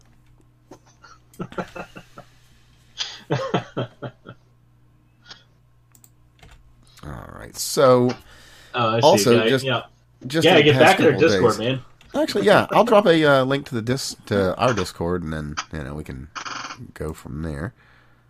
Oh. I should actually have that in here in case anybody uh, does want to join. so there's that. But beyond that, we also have uh, just on the next day. We're up to the 9th now. He's still got plenty of days to cover. After uh, all these elections came through and the uh, red wave turned into a bit of a red trickle. Uh, but nonetheless, there wasn't anything but a turned into a blue red kind of Biden, red Biden piss. yeah, yeah, kind of a kind of one of those. But there was a question asked of him, and uh, that was, "What in the next two years do you intend to do differently to change people's opinion of the direction of the Oh country?" man, And of course, Joe Biden thoughtfully considered that and replied, "Nothing." nothing. And I, I don't know. I think that's not exactly the right kind of message to be sending at a time like this. You know, I could be wrong. I could be wrong. I mean, We're gonna stay the course. We're gonna continue rat fucking the country as hard as possible. yeah. Well, you you saw know, what you saw before. It's gonna get worse. Well, there are still, you know, Ukrainians that are alive in Ukraine. So, you know, we gotta, well, we we gotta fight Putin until Well, there's see, they have incriminating evidence on Hillary Clinton. Indeed. They've got incriminating evidence on Hillary Clinton, and they need to go. Well, not to mention all the collusion with them. Oh, I heard, I heard uh, was a Kherson has uh, been liberated or whatever. Yeah, so they say. Well, we'll have to see how that lasts and plays out, but it is uh, at the moment. So they say the uh, Russians have withdrawn. Yeah. Okay. So that's not um that's not we're defeated. It's with have withdrawn. Yeah. And uh, Uh, what was it? Dugin. Uh, Over out of here. if anybody knows Dugin, he is uh, mighty upset about that. Uh, there's some people that saying he's calling for like assassination of Putin or something. I've actually read his statements. It's uh, it's just basically like real firm. Damn it, Putin! How the fuck could you let this happen? It's which okay, fair, fair, but you know that it's uh, it's people read a lot into this bullshit, man. They read a whole fucking lot into this dumb bullshit. And it is tiresome. But hey, Oh yeah, I see this this guy in the chat. Just Biden just has to remain dead and let the chuds implode because Trump can't shut the fuck up. Yeah, he, the guy's got an ego the size of the fucking planet, doesn't he? it is notable. Like his recent little his recent little uh, uh, piss baby rant was just fucking candy. What an idiot! Shut the fuck up. like, do you want to do you want to run in 2024 or not? Because this is not the way to get DeSantis to be your vice president. And again, I think DeSantis needs to stay governor because he's the kind of governor who can tell the president to shut the fuck up or to go fuck himself, and uh, and and do it with a straight face, which is what he's done with Biden, and what I hope he would do with Trump. Actually, what he kind of did with Trump. Like it just that that needs to happen again. Trump was much better as like, so I don't want him to run because he would have the baggage of his last presidency haranguing him the entire time. It'd be a rope around his neck, sorry, a weight around his neck, and he just get yoked by it. It just it you got you, you got these two previous uh, impeachments. The likelihood would be that if he ran, then he'd probably see a, a Democrat-led Senate and, and House, which means know. he would get impeached again and again. I I don't know, honestly. If Like you see, that's it's it's kind of the gut feeling I have right now is that there'd be enough controversy due to his previous presidency that even Biden's fuckery this time around would not be enough momentum. well the thing is though, we have to consider just how much money the GOP spent against Republican candidates that they yeah, just I didn't that like. too. And I saw that. That was stupid. and quote unquote Republicans like Project Lincoln Nambla. hmm So when we think about this, and now they've, you know, they're basically just mask off and they're just Well, up the thing, against all Republicans. So Bat says he doesn't see anyone strong enough to go against Trump, and that's if DeSantis stays in Florida. It's like I, I, I get it, and, and that's the thing. That's that's annoying. Is like the and, and neither party has been doing this well. They, they need to come up with good answers, and I, I mean like a response by presenting a candidate. To come up with good answers to the deficits they've been having, and to the previous lack of having an answer to incumbency. They need to ha- they need to push forward someone better. Like Charlie Crist and Hillary Clinton and Biden are all great examples of not having a fucking answer. Like Now- that is that is now, I'll be honest. poor choice. There is in, uh, one in ticket contests. I am kind of looking forward to for 2024. And I've heard it described as an absolute no brainer. Like, this is the Oh, way no. to go. You really want that Biden Fetterman ticket. No brainers, right? Yeah, I mean, mush. It's a mush brainer. I mean that's that's the one you want, man. That is it. No, and that's is such a your here, all-star ticket, You can't you know? rely. That's is right. You can't rely on Kerry, Trump, and DeSantis forever. I agree. I, like I said, I, I think, I think DeSantis needs to stay governor in Florida. I think he's in a good position where he is. He could be governor for the next fifty years. The Oh way yeah. he governs Florida. I, I don't want him to be there for fifty years, mind you. I think that incumbents should all get the fuck out. That's that's just my personal opinion. Uh, as far as like performance, though, he is a fantastic governor. I don't think he'd be a good president because the attitude you need as governor is "fuck you, Mr. President." The attitude you need as president is "hello, Mr. Putin. Let's go ahead and discuss terms so that we can all be at peace." Or "hello, Mr. Kim. Let's all let's all discuss terms so we can be at peace." You know, Trump did peacemaking very well. Yeah. He Um, was uh That's why I think he should be. That's, that. that's why if he get if he runs again, I'll vote for him. But I'll probably be voting against Biden the same way I voted against Hillary in 2016. I voted for Trump in 2020 because I thought he did a good job. oh, But yeah. I, I, he he's also old. Like he's fucking old. Well, he'll be as old as Biden was when he uh when he got installed, so Yeah, not, he was old when he ran the first time. Admittedly, he did a much This better job than I thought he'd do. Now, if God forbid he has been listening to Jared Kushner, there's a very good chance that he is in better shape than he was when he ran. I personally hope that he doesn't listen to anything Jared Kushner has to say, except for possibly on the uh, you know line of life extensions. But that's about it. Well, you know, uh, Kushner and Ivanka can go ahead and fuck off for a they, while. they know? can, they can, they can stay the fuck far They away they from sh- all politics.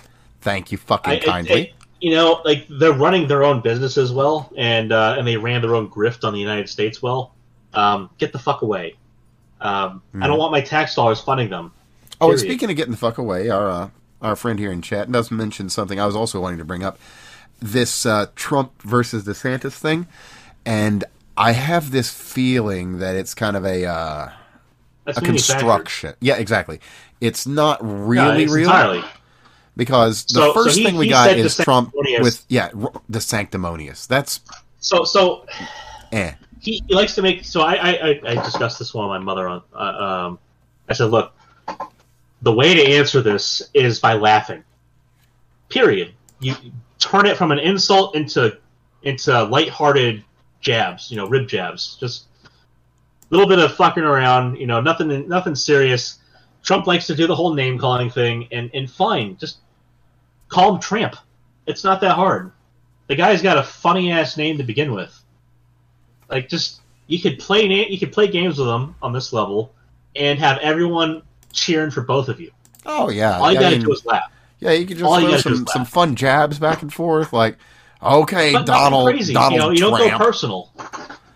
You don't you don't go like you don't go for the throat or anything. You just you leave it lighthearted, and then you don't respond harshly. Just leave it like not responding is kind of the best response because it'll piss off Trump and, and rub him the wrong way.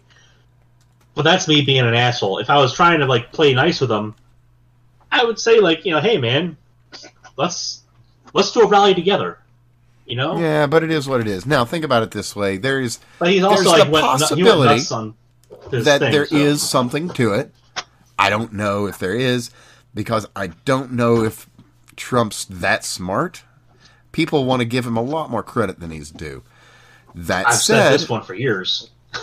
that said, he is wily and he's got a load of street smarts. He has got a lot of street smarts. Well, and he he's- a he's a very mob boss, wily you know? guy. Yeah, even He if he's not, boss. he might as well be. And the thing about that is, you know, a person with that kind of positioning, there's there's some things you just know. Yeah, I bet. In 2015. I was talking to mom and I said, like, imagine if Jeb Bush. imagine if he hadn't said, like, please clap. right? I mean, if it wasn't bad enough already, Oh, God. just like- a simple turtle farmer. Just a simple turtle Well, I'm farmer. still, I'm still wondering, like, who the fuck are we going to put on the fucking podium? Like, who are we going to put on stage? Who, who's, who's, uh, like, who's, either, either part, any party, who's up on stage for 2024? Like, Trump is clearly going to be up there. Well, let Biden is well, definitely going to be up there. again because that's a very important question you're asking, and let me make a very important note on that. There's this quote unquote Republican Civil War. It isn't Trump versus DeSantis. It isn't at all. That is No, it's Democrats and Republicans. No, it isn't. That's not the Republican Civil War. The Republican Civil War is McConnell, McCarthy, uh, fucking all Yeah, these Democrats. rhinos versus America First Patriots of whatever Democrats. variety. They're not, they're not Republicans. They're Democrats.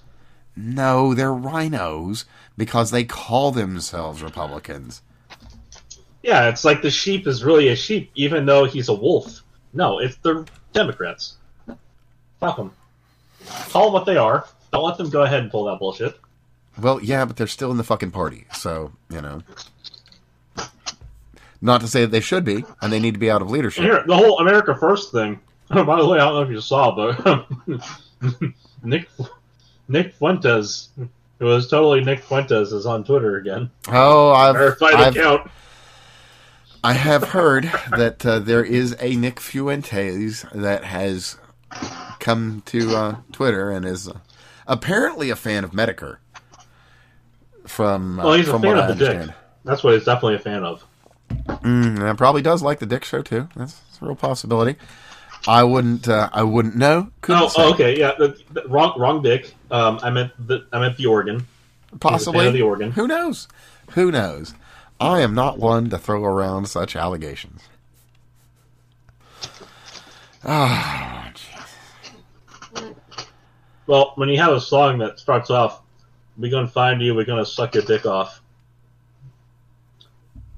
Well, I don't make the music. I just play it. So, No, this wasn't you. This is him playing it. yeah, no. Oh man. gracious. Yeah, but it's, it's, I don't, I don't, I don't, I don't like who, who the hell is going to be on the stage to pick from. I mean, clearly Biden's going to want to run again, and the party may or may not rally around him. They might just, they might just hold off um, as if he'd already run his eight years. Which, frankly, if I was a person in charge of Democrats, I'd be strongly considering, no matter what the fuck he does, um trying to get him to be sixth place like Kamala was last time. Um, that bitch better not be back in the runnings. By the way, holy fuck. I Jim mean, Jordan, if you you, think thought that's- people, if if Yeah. people thought Hillary was hateable, phew, Yeah, Jim Jordan would be a good speaker. be okay. I've I've heard some people yeah. are talking about putting forth Steve Scalise. That Okay, that I could get behind. he's he's a sharpshooter. Yeah, He is. That man will take a bullet and say, I, "I don't give a fuck if uh, if some fucking Bernie supporting fag wants to come over here and shoot me up. I, I'm I not want taking away him to show up in the rights or chamber anything. with a gun. I want him to sit up there as I want him to sit up there after he gets the gavel. Oh yeah, down, some fucking nickel plated revolver with like mother of pearl handles. The yeah, whole fucking reach thing. into his jacket and pull out the gun, and then tap the gavel, tap the gavel stand with the with the uh, pommel of it. Yeah. I mean, Say, "All right, we're in session now, motherfuckers." yeah, it'd be fun. it would be fun.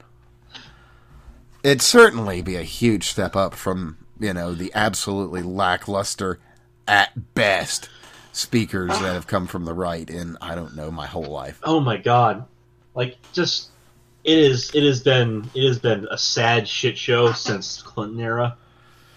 Like what the Yeah, fuck were we much. thinking of Gingrich? You know? Oh, now since we're on the um, on the topic of shit shows, there's something that happened involving some cryptocurrencies in the past few days. oh yeah, FTX, huh? yeah, yeah, FTX. Uh, it was Guess who they were supporting? uh, well, shall we be a little more specific and say, guess who they were formed to support? Hey, At, let me- uh, right, right, uh, right a few days Guess who they were formed a fund? Yeah, yeah. Yeah, formed, uh, so it would seem, to fund the Biden campaign with uh, very, very, very funneled. much money. They funneled a shit ton of money into the Biden campaign and did it by Ponziing their clientele. They they internationally grifted the for the Biden campaign on a Ponzi scheme. And, And then, by the way, you see that you see what's been happening with Binance uh, or Bitfinex, eh, whichever one it was, doesn't matter. Forty percent of their capitalization is via their internal crypto, like their internal currency, which you can't trade anywhere else anyway. It's like it's fucking worthless off platform. oh yeah, Forty percent of your capitalization is based on that. That is that is ass. That is horrible.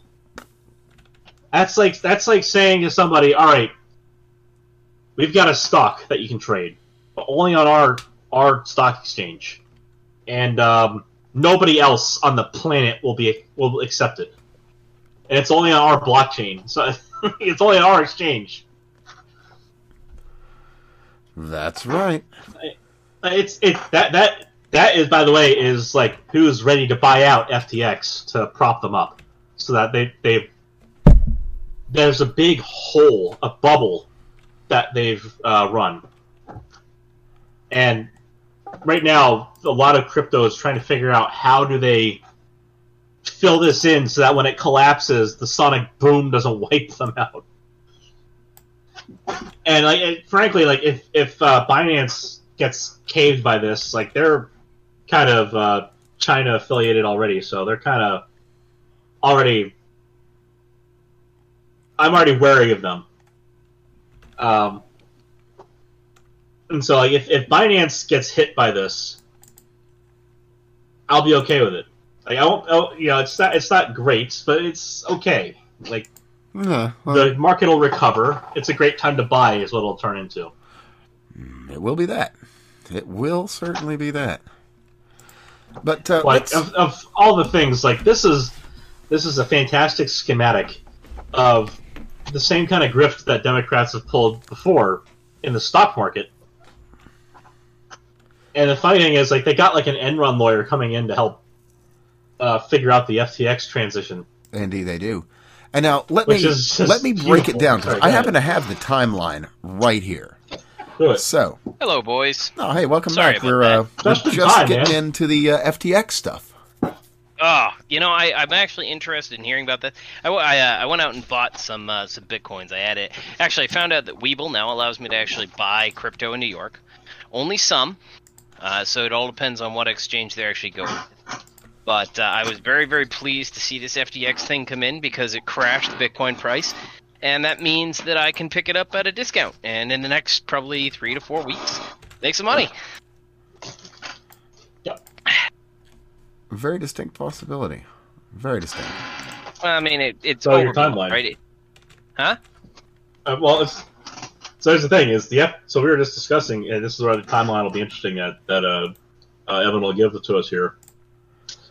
The um, A little small. the the uh, have to read FTX thing, the FTX thing involves grift by Democrats. It does. They- well, let me let me Oh, break down the timeline that. starting from basically Yeah, day this one. this will be- this will be interesting. Okay, so Yeah. April 25th, 2019, we have the date of the Biden announcement for the ca- presidential campaign. One day shy of two weeks later, May 8th, 2019, Sam Bankman Freed, son of Barbara Fried, who is notably the co-founder of the political fundraising uh, group Mind the Gap, and a bunch of get out the vote organizations, including the Center for Voter Information, launches FTX. It's an overnight success, surprise, surprise, and he becomes the second biggest donor to the Biden campaign, second only to one Hungarian Jew hunter. Uh, that being, of course, George Soros. Thank you, by the way, George. I do appreciate you hosting us on your Spotify network. Thank you kindly. Uh, but then again, uh, we have uh, Barbara Fried, his mom here. She launches a completely, totally ordinary grassroots uh, Democratic political action campaign, and uh, just thinking, how how am I going to make money for this? And then, hey, my son, look at that! Just uh, just a couple months later, he's a multi-billionaire. It, just lucky, lucky, lucky, lucky, lucky, aren't they? Isn't it, isn't it funny how lucky these people are? Yeah, so basically, looks like uh, FTX was used as a Ponzi to build capital to run some PACs for Biden. Hmm. Yeah. So Yeah, let- the Biden campaign was in part is that- funded by a, a crypto Ponzi. All I'd seen is that Bankman sat there and basically transferred user money to himself Pretty much. or Well, to his his Alameda company holding company. So, you know, it just looks like to me, at least on the surface, to be some sort of one of the many a in the crypto world. I had I see. I've never heard of this FTX. And, right. you know, ladies and gentlemen, please learn from Steve Burnett's mistake. I've probably lost over three thousand dollars in crypto. Right? I've already written it off on my taxes. I have no hope of ever getting it back. Always trade on trusted exchanges and trusted exchanges only. Everything else is a scam or will soon be a scam. Right? So Fair. I lost I lost uh I lost money on Cryptsy. Uh, I Uh-huh. lost money on what was what was the the original one, the original big one. Well, it Not Mount Gox. No, no, no. I, it wasn't Gox. It was the one that came up after Gox. Mm. They Okay. call. I don't remember that one. Oh, yeah, Um, oh, I can't remember either. I know what you're talking about. There, there was Mount Gox, and then It was. Yeah, it there had was a like two or three of them in a row. Yeah. It had a blue website. I can't remember what it was. And then the guy like basically took all of the money out of all of the accounts, transferred it to himself, and fled the country. Yeah. I I remember that happening specifically. he fucking fucked off.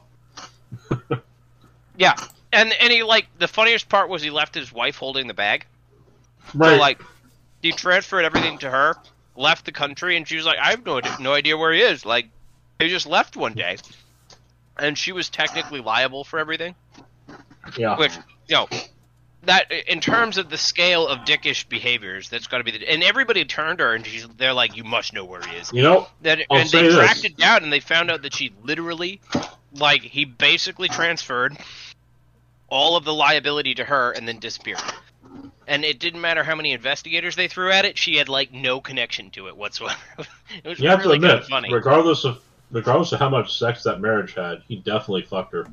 Mm-hmm. Okay, Mm-hmm. you make uh, you just brought something very interesting up that uh, we're going to want to touch on because Before we go, before we Oh. go, let me just finish.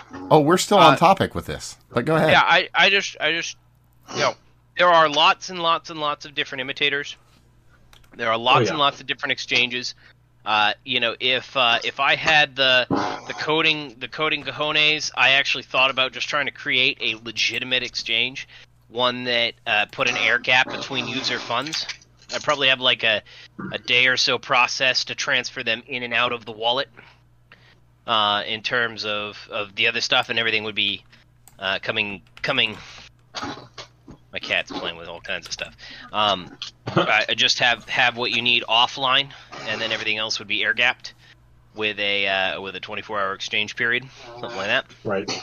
Maintain minimum liquidity. All you need to do is basically how much in and out, so that it appears that things are are isolated, but it would prevent you from getting hacked.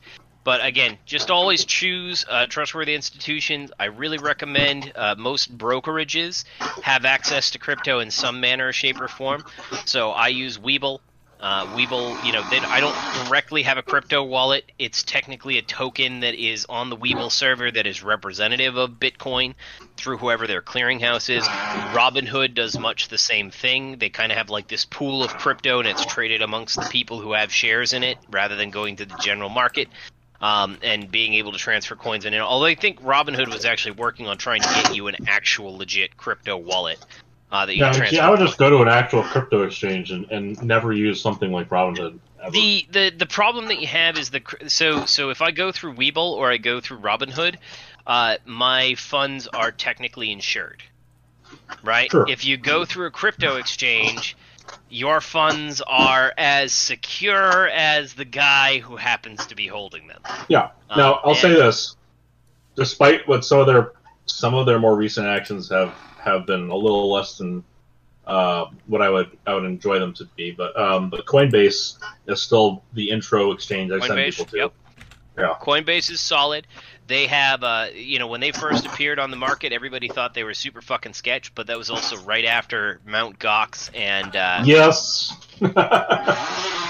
Oh, a lot that's of what the, it was. a lot It of the devs Crips, kind of it was over. it was Mount Gox and it was Cryptsy. That was what it was called. Cryptsy was the second one, and Cryptopia was the third one that I lost money on. Cryptopia is what I remember. Yeah. Yep. Yep. Every once in a while, they send me an email about, "Hey, if you could just remember your username and password to this website, we would let you have your coins back." And I'm like, "Fuck you guys!" Like,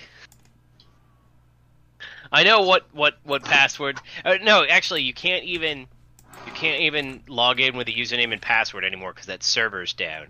They send me an email that says if you have a screenshot of what your account totals were at the time that the servers crashed, Oh right? Like, yeah. Oh yeah. Uh-huh. yeah, I, I, Lovely. yeah, three thousand dollars down the drain, all in Litecoin too. It's kind of pissed. Well, I think it was Ah. Litecoin. It was either Litecoin or it was like Swiftcoin or something like that. So, but always trade on a trusted exchange. Don't use uh, don't use imitators or other people that are offering you a great deal. Stick to, Oh. to stick to, So- to stick to uh, Coinbase. I, I highly recommend, or your local brokerage, which is insured. So I'm seeing you got Alameda Research on the screen here, I do. I do. I was wanting and to get uh, back some interesting things. symbology right next to it. I do. I do. I've taken that off for the moment since we're, uh, you know, not onto the topic specifically. Just wanted to have that ready for. Uh, Uh, Oh yeah, we can go. We can go back to the topic. I just my lessons in crypto have been always trust, always trade with people you trust. Don't trade with people who are.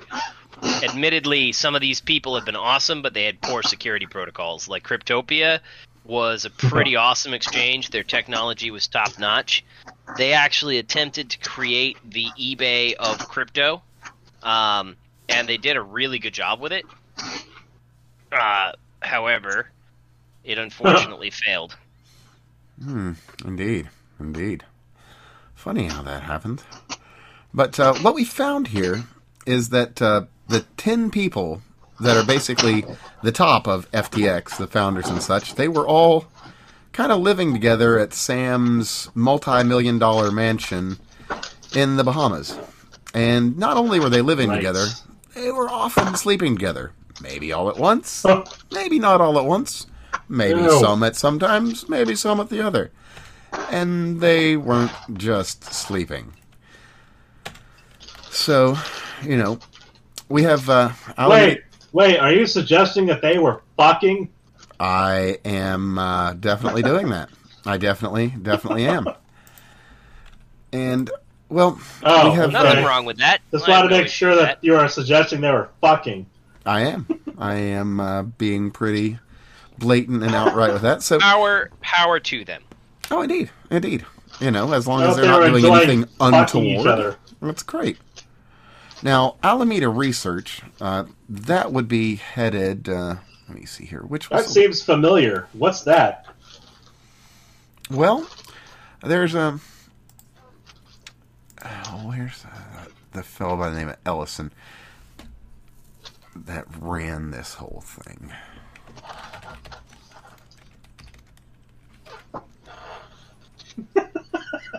and there's so much in this to to go through.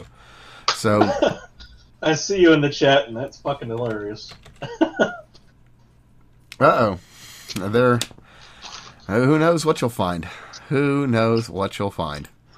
So let me go ahead. Hey, Chad always wins. Lesson of the internet.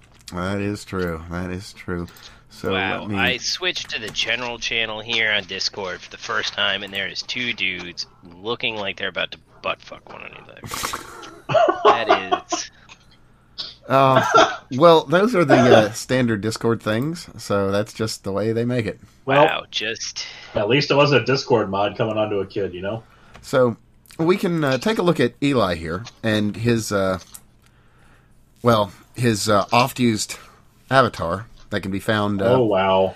Oh, found in all of his places that you know he could be uh, found. He uh, he had a kind of cartoonish avatar Ah, that um bore a, a noteworthy heart in its center, and. ah. Well, you know, if if you're familiar with some of the things that the FBI has declassified, much less the ones that remain classified, you'll probably recognize that. And uh, well, if you do, you'll well, I might be a little disgusted. It's possible, but It might um, be, yeah.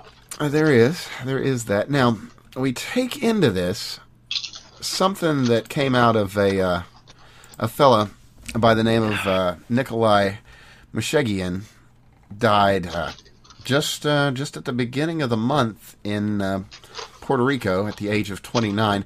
The last tweet he sent out was at 4:57 a.m. October 28th.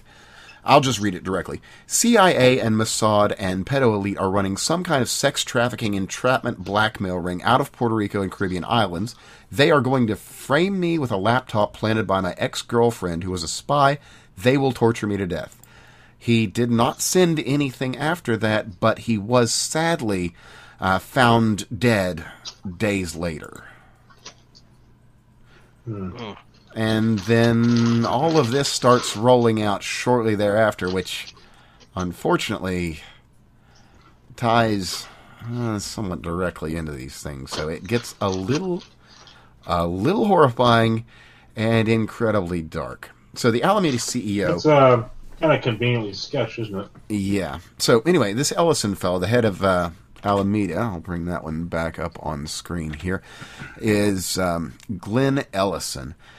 Glenn Ellison, he, um, well, he's done all sorts of things. He's a professor of practice global economics and management, MIT Sloan School of Management, senior advisor to the director, MIT Media Lab, and co director of MIT's FinTech. He's advised the Media Lab Digital Currency Initiative and the Ethics and Governance of AI project. Let me repeat that again.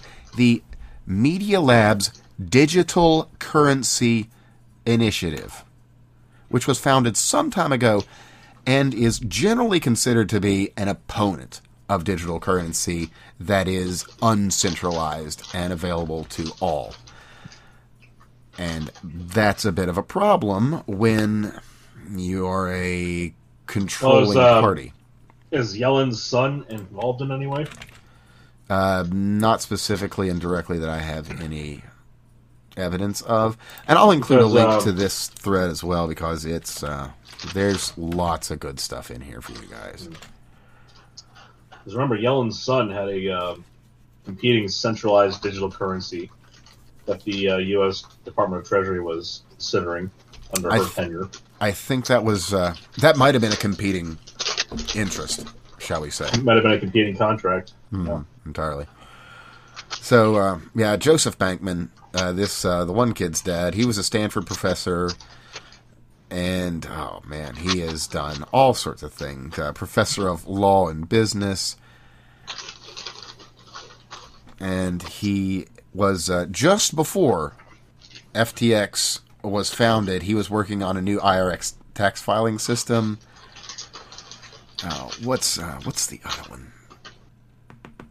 Uh, there's another Ellison involved in this. Caroline Ellison, uh, the daughter of the uh, the fella. Her, uh, I'm going to read a quote for you from Caroline Ellison, who let me see here is an MIT graduate, or was she at Stat? Oh, sorry, Stanford grad. Her dad was the MIT grad. I don't want to get these things backwards. So Caroline is a Stanford grad. Her advice, and I'm going to quote this directly from her article. My advice for college is that classes don't matter that much. Parentheses, unless you want to go to med school or something. In parentheses, and friends and networking are really important. Probably the most wrong. valuable. No, well, no, she's not. Probably the most valuable thing you can do in college is find the coolest people you can and spend lots of time hanging out with them. Mind you, she is one of those 10 individuals that was sucking and fucking each other at the uh, Bahamas mansion. With I mean, she she really she really truly is is not wrong on that. no, she's not, and it's uh, good that she's mask off in a, in this because we need these people really to be more mask off about these things. I, I don't I don't think it's mask off, mask on. Like I, I would tell you the same thing. Like if you're gonna go to college, right? So so what's what's the difference between a state school and an Ivy League school? Well, the predominant difference is who you get to rub elbows with. That's it. Like it, it, it the reason that people pay seventy eighty thousand dollars a year to go to these places is opportunity right? It's not it's not just the name because ultimately you know if you're an engineer and coming out of mit or you're an engineer coming out of a state school there may be an initial salary difference between the two right? You might be get a better placement in a better job. That's all of that's true but it's not going to be much more than five to ten thousand dollars right and Sure. within five years or six years that goes away however if you happen to go to MIT or you happen to go to one of these other places, you will get preferential placement in either internships or actual companies, or hey, you happen to get to know somebody. Well, I mean, let's tie this directly back to something that everybody's heard That's a- of. That's an objectively true statement. Oh yeah, no. Well, I mean, let's tie this back to something that everybody's heard of and everybody knows that for the longest time was, oh, that's bullshit. Skull and Bones. Everybody's heard of Skull and Bones. Sure. And yeah, they they may or may not rule the world, but you know what they do is they're directly tied to a whole bunch of people that have gone through these schools and have you know had Yep. the connections to get really far in the world. Well, I'll say this: the nice thing, if you're talking about like an engineering or in STEM in general, uh, if you go on to do grad school, um, being a part of a professional society blows the rest of that connection um, uh, importance out of the water. Uh, just like being able to, like, if you talk, if you are become conversational with the people that like write your textbooks, that's a big difference, uh, and that comes from going to conferences. So like you know, if you got a you got a PI that sends your ass to conferences routinely, that's a huge difference. Yeah. And that again, that's that's professional connections. That's important. I, I mean, but but the same thing's true for individual social connections, right? Like Yeah, if yeah, you happen yeah, to go to if you happen to go to Harvard, right? And you happen to be the idiot who, or you happen to act like an idiot in such a way that you amuse the people that are the elites above you, uh, and and they keep you in your friend circle. You will do better than those of us who work our asses off and learn stuff. Right? Like knowing stuff does not pay as well as to a people. degree. To a degree. Uh, I, mean, I would it's- say I would say it has a, a much more Well, I'd- profound effect than what we'd like I would to. say that there's too much competition to be the the idiot they keep in the friend circle. For that to be generally true of just a person being in the friend circle. Uh, well, so so there's a difference though, right? Like Yeah. you'd have to actually work at that as a position, but it is a, Yeah. a viable path I to mean, success. whichever position it is they choose in bed, sure. Uh, that can work too. That can work too. No, it's I, what I'm waiting for right now is for somebody out of FTX to stand up, raise their arms for everyone else to stand up. I'll take a bow and then shout, "The aristocrats!" Mm. Oh, that would be excellent. that would be truly excellent. I mean, it's it's sounding right now like something Gilbert Gottfried couldn't couldn't present properly, you know. I think And it's, his uh, aristocrats, his aristocrats is hands down one of the better renditions of it. So now, out, out of curiosity, speaking back on on other Bitcoin things, because this is, Sure. you know, I think this is this is what it is. Uh, like I said, I'm trading to make money on it. Sure. Uh, Bitcoin algos. What do you guys think? in terms of uh, automated trading. Viable, not viable? Oh God, no. Eh, like you'd have to do more convincing.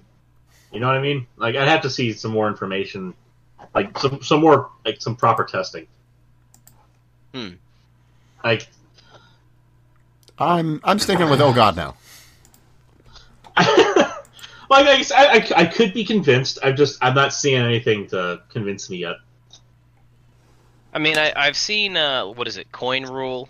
Uh, you know that'll let you Yeah. build an algo of your own. Granted, they like they say they have 200, but they they lock most of them behind a subscription service. Right. Uh, see that? Well, that's that's there it is. That's a bait and switch. Yeah. That's, No, well, that's no, that's that not. sounds to me like so- unproven, untested until you subscribe, and then you get So- to see so unproven, you- untested. I, I, you know, the way I've so I've, I've been playing around with that platform. I haven't put any money into it yet, but Yeah. I've been playing around with that platform. It does seem to actually like work, right? Like they they build Uh-huh. the bots with technical indicators, so Okay. um, and it, it ties into other much more So it sounds like they have- trading platforms. It sounds like they have form, but do they have function? Do those indicators indicate that you're that it's working, working. Uh, Like I not mean, that uh, it's capable of trading, but like that it's capable of trading well. So that's well, that's that's that's you. Like you have to build your, you have to build Right. your bot to do whatever, right? Right. And there are people who do technical trades. I I have I so so my strategy like I do indices. Right. I actually do leveraged indices to get the maximum gain that I can out of variability because an index actually won't vary that much, but a triple Right. leveraged index might vary as much as ten to thirty percent. yes. Yep.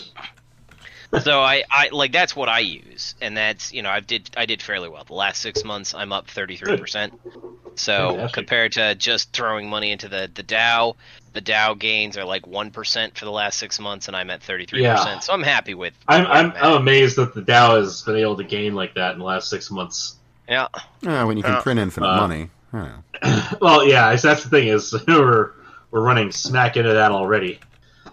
Oh yeah. Uh, oh well, so so that's the thing is oh, I, I closed I closed all my positions at like Wednesday on uh, Wednesday or Thursday of last week. Yeah. So Okay. so the day it it was crazy, right? I pr- I was almost going to close my positions on Monday night or on Monday uh, because it was it was doing great in the run up to the election.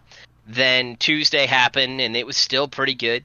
And then Wednesday came about and we found out that uh, the, the the Republicans underperformed significantly. Uh, and uh, and then all of a sudden the market crashed. like super fucking hard it crashed.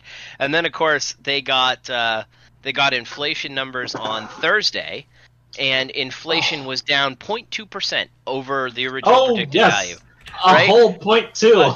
and and everything skyrocketed, like absolutely blew. Like I, I had gained a lot prior to the election. Uh, I was in yeah. uh, I was in the triple leveraged indices for you know assuming things are going to go positive. I was expecting, and I think I talked about this two weeks ago.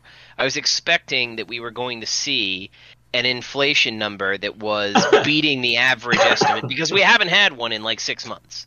Right, the last time they Uh-huh. had inflation, uh, an inflation beat was back in May, and just solely on statistics alone, on statistical averages, right, they're going to be wrong at least 50% of the time. 50% of the time it's going to be high, 50% of the time it's going to be low at, at Right. best. Like Yeah. you should always, assuming that they're doing their The job, rest to mean is 50-50.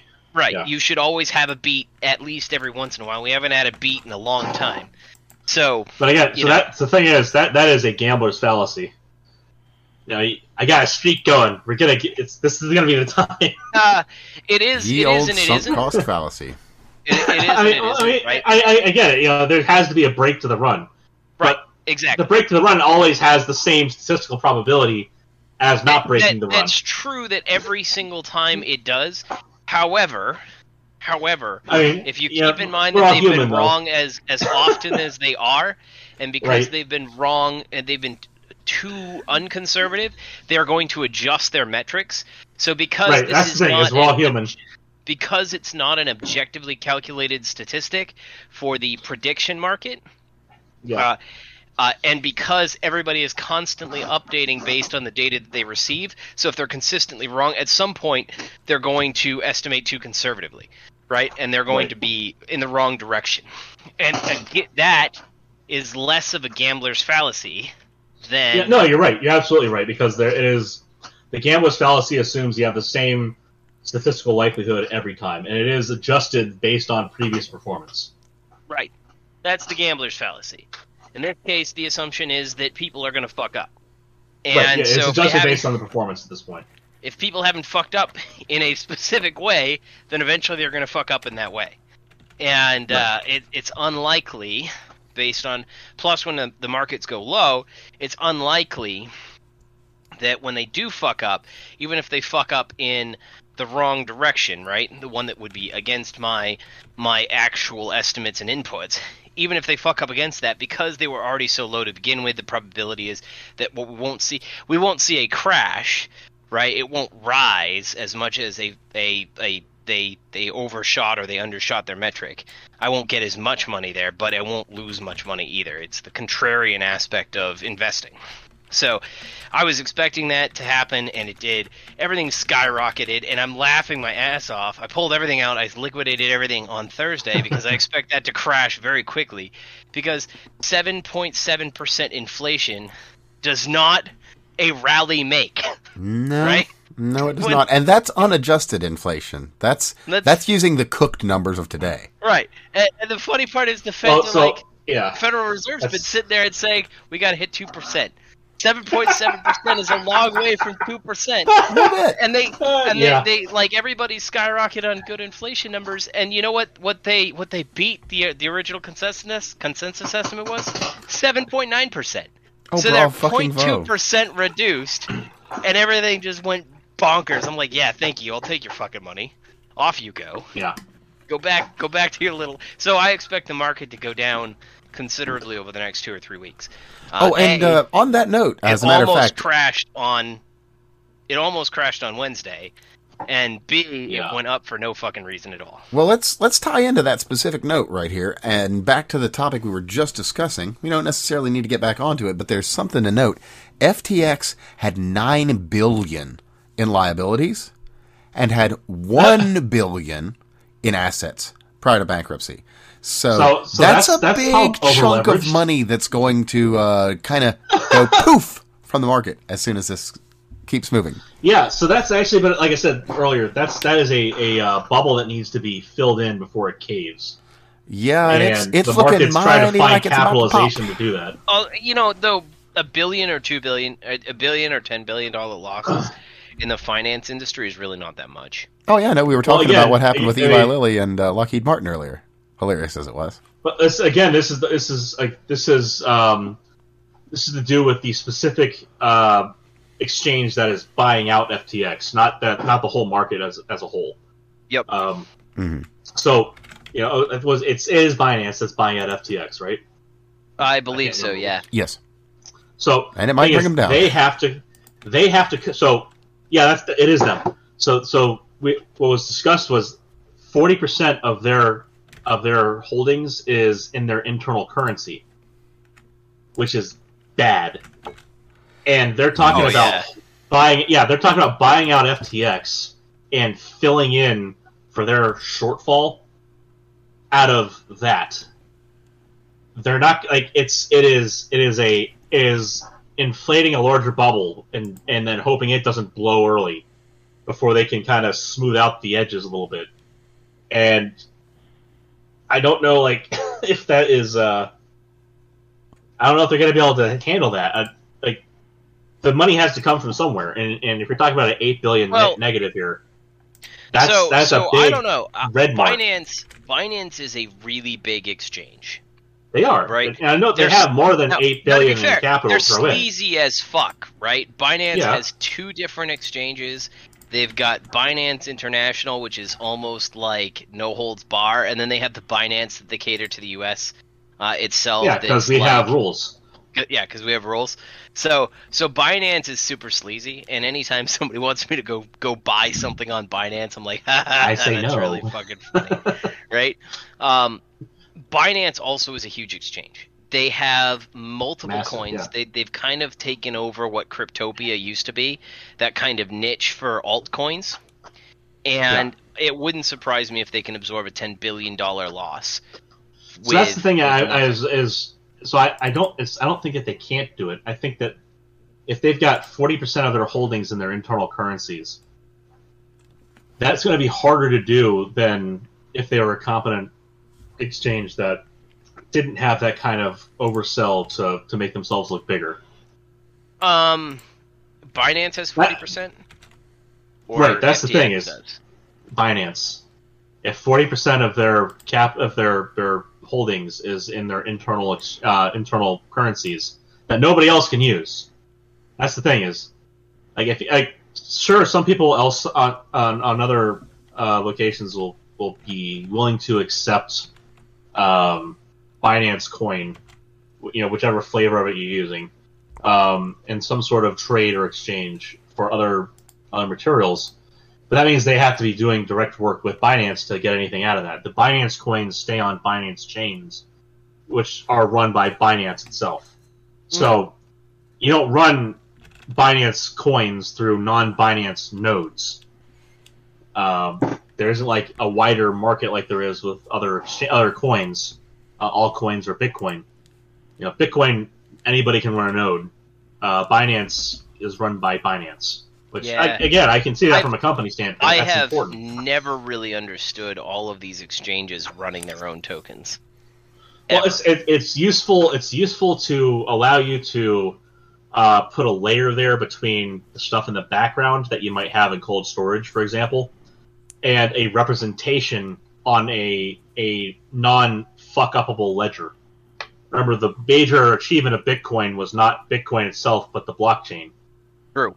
So Right. when they run their own blockchains, they have their own accounting of what's going on in the background without having to incur the penalty cost of all those transactions on the backing coins. Only when they in- enter the market or leave it, right? Mm. So that's that is a major reason to use blockchain for your your service, no matter what. Is that you only have to incur your own penalty, which you can assign to be zero. So Ah, your transaction fee on your you can your transaction fee on your currencies on your nodes on your exchange can be zero or effectively zero, and I mean you can set it to be non-zero and make it a transaction fee in the other currencies and have your own exchange rate which you absorb entirely. So it just becomes a net positive for you in the first place. The Hmm. person making the transaction pays your transaction fee to yourself. A See, I always, I always figured that they uh, they kind of kept it in a giant pooled wallet, and they uh, Right. That's kind of the idea, though, is is that the the ledger of that is kept on their internal blockchain, mm, so they can when you say I want to withdraw my stuff, they just pull from their larger wallet anyway, or the lar- you know larger set of wallets, whatever it is, because you can minimize the the transactional cost of uh, uh, and you can see this when you look at the if you ever withdraw from an exchange like Coinbase, do the same kind of thing. You could kind of call it like uh, it's kind of like writing a check for your account at the bank.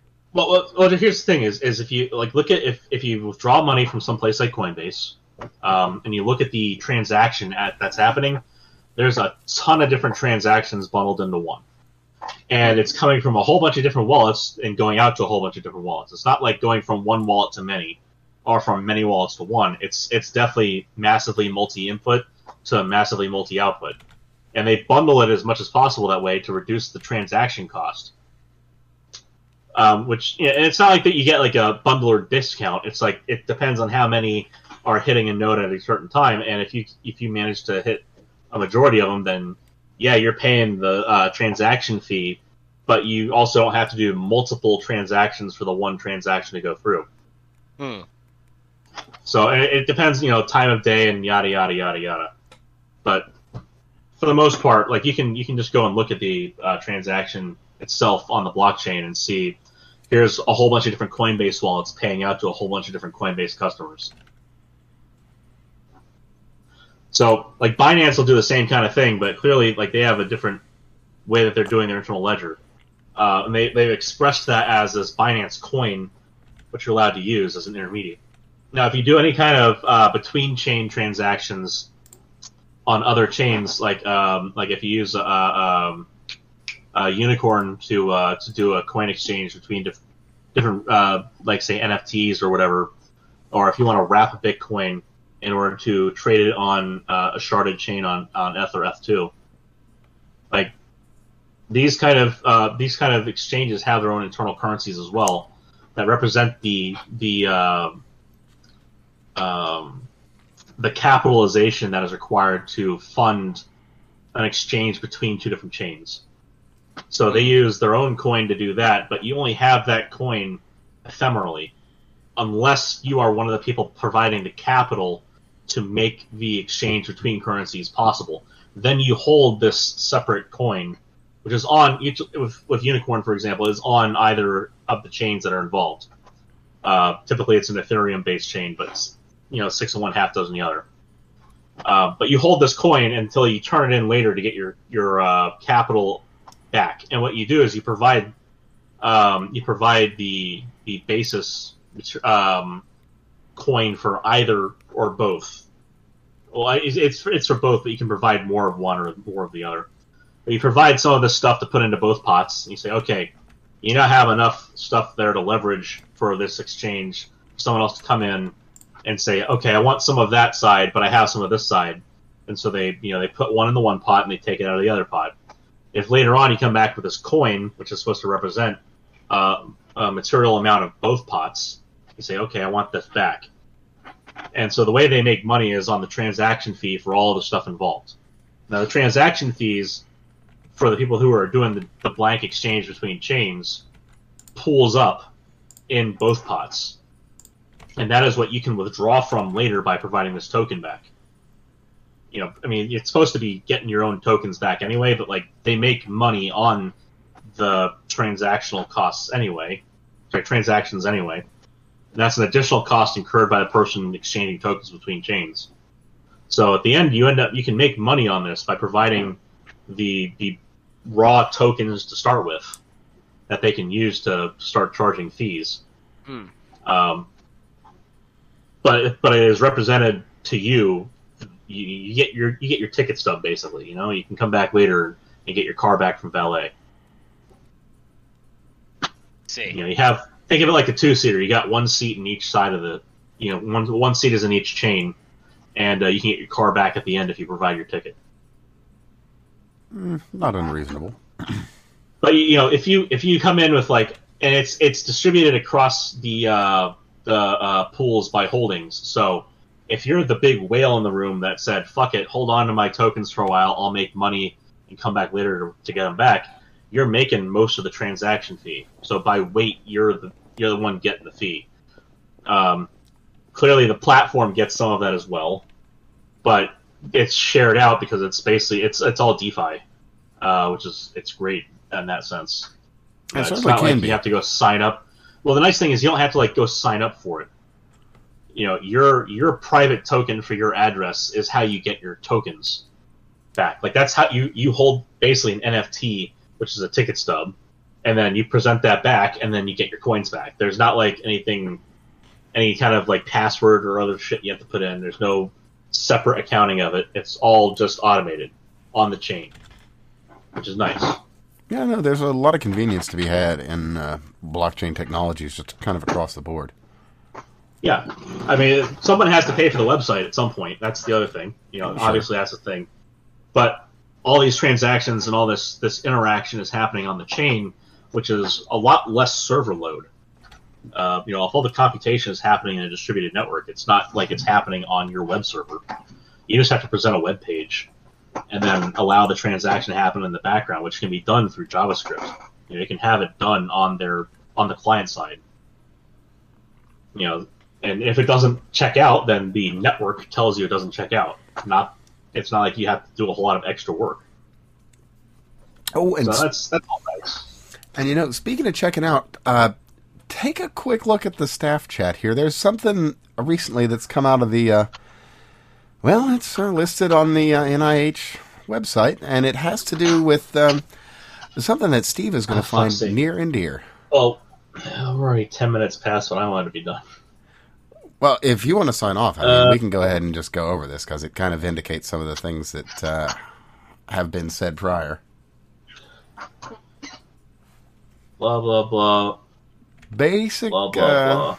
the TLDR on this one is looks like the incidence That of uh, sounds like some bullshit, but also like also some not bullshit. I mean, it fits with uh, everything we've seen prior. Well, again, we talked about we talked about true intramuscular versus um, versus intravenous or or, or intraarterial. You know, you want to have uh, an intramuscular injection needs to be given intramuscularly, sure. and a lot of the major problems we've been, we were seeing before was to people that were bad at giving an injection, giving an injection. That's fair. That's fair. But the long and short, I mean, we can just look directly to the end of this Yeah. abstract, and we Well, the myocarditis would be typical for among all of them, but the pericarditis specifically would be more interesting here. Well, the thing is, they say, as, as I said, at the end of the abstract is simply we did not observe an increased incidence of neither pericarditis nor myocarditis in adult patients recovering from COVID 19 infection. They only found this in the incidence of vaccinated individuals. Interesting. I'd like to see. I mean, it's, Oh, I've linked the study below. Study. But uh, No, I, yeah, yeah. The, the, I'm just saying. What I what I think would be interesting is um, is confirmation of this with uh, second. Uh, oh, study. further uh, follow ups? Oh, yeah, absolutely. Yeah, yeah, yeah. I, I would like to see the break, like, because But this is something we have more talked breakdown about. of what's going on with this. Yeah, we And- talked about this at length. and this um, it sadly ties into some of the uh, some of our less uh, concerning fears because you know as we had talked about this, you and I maybe kind of thought it wasn't as big a deal as Steve did, and it looks like maybe uh, uh, maybe he can claim a little bit of Yeah. a little bit of bragging rights on this one. It was um, looks like it might be notably more dangerous than we thought. Again, Well, so the question would Further be: studies, Is the incidence So- is the incidence so, greater so than or less to, than just to be clear, also? what we're saying is that yet one more time, Steve was right. Hi, bravo, sir. Okay. I will say I did fall a little bit down the line, but early on, you know, I was I was a little bit more of a trust the science kind of guy because I ex- All right, so I didn't necessarily. Well, so, so again, there's there's a huge so so I am I am an atheist.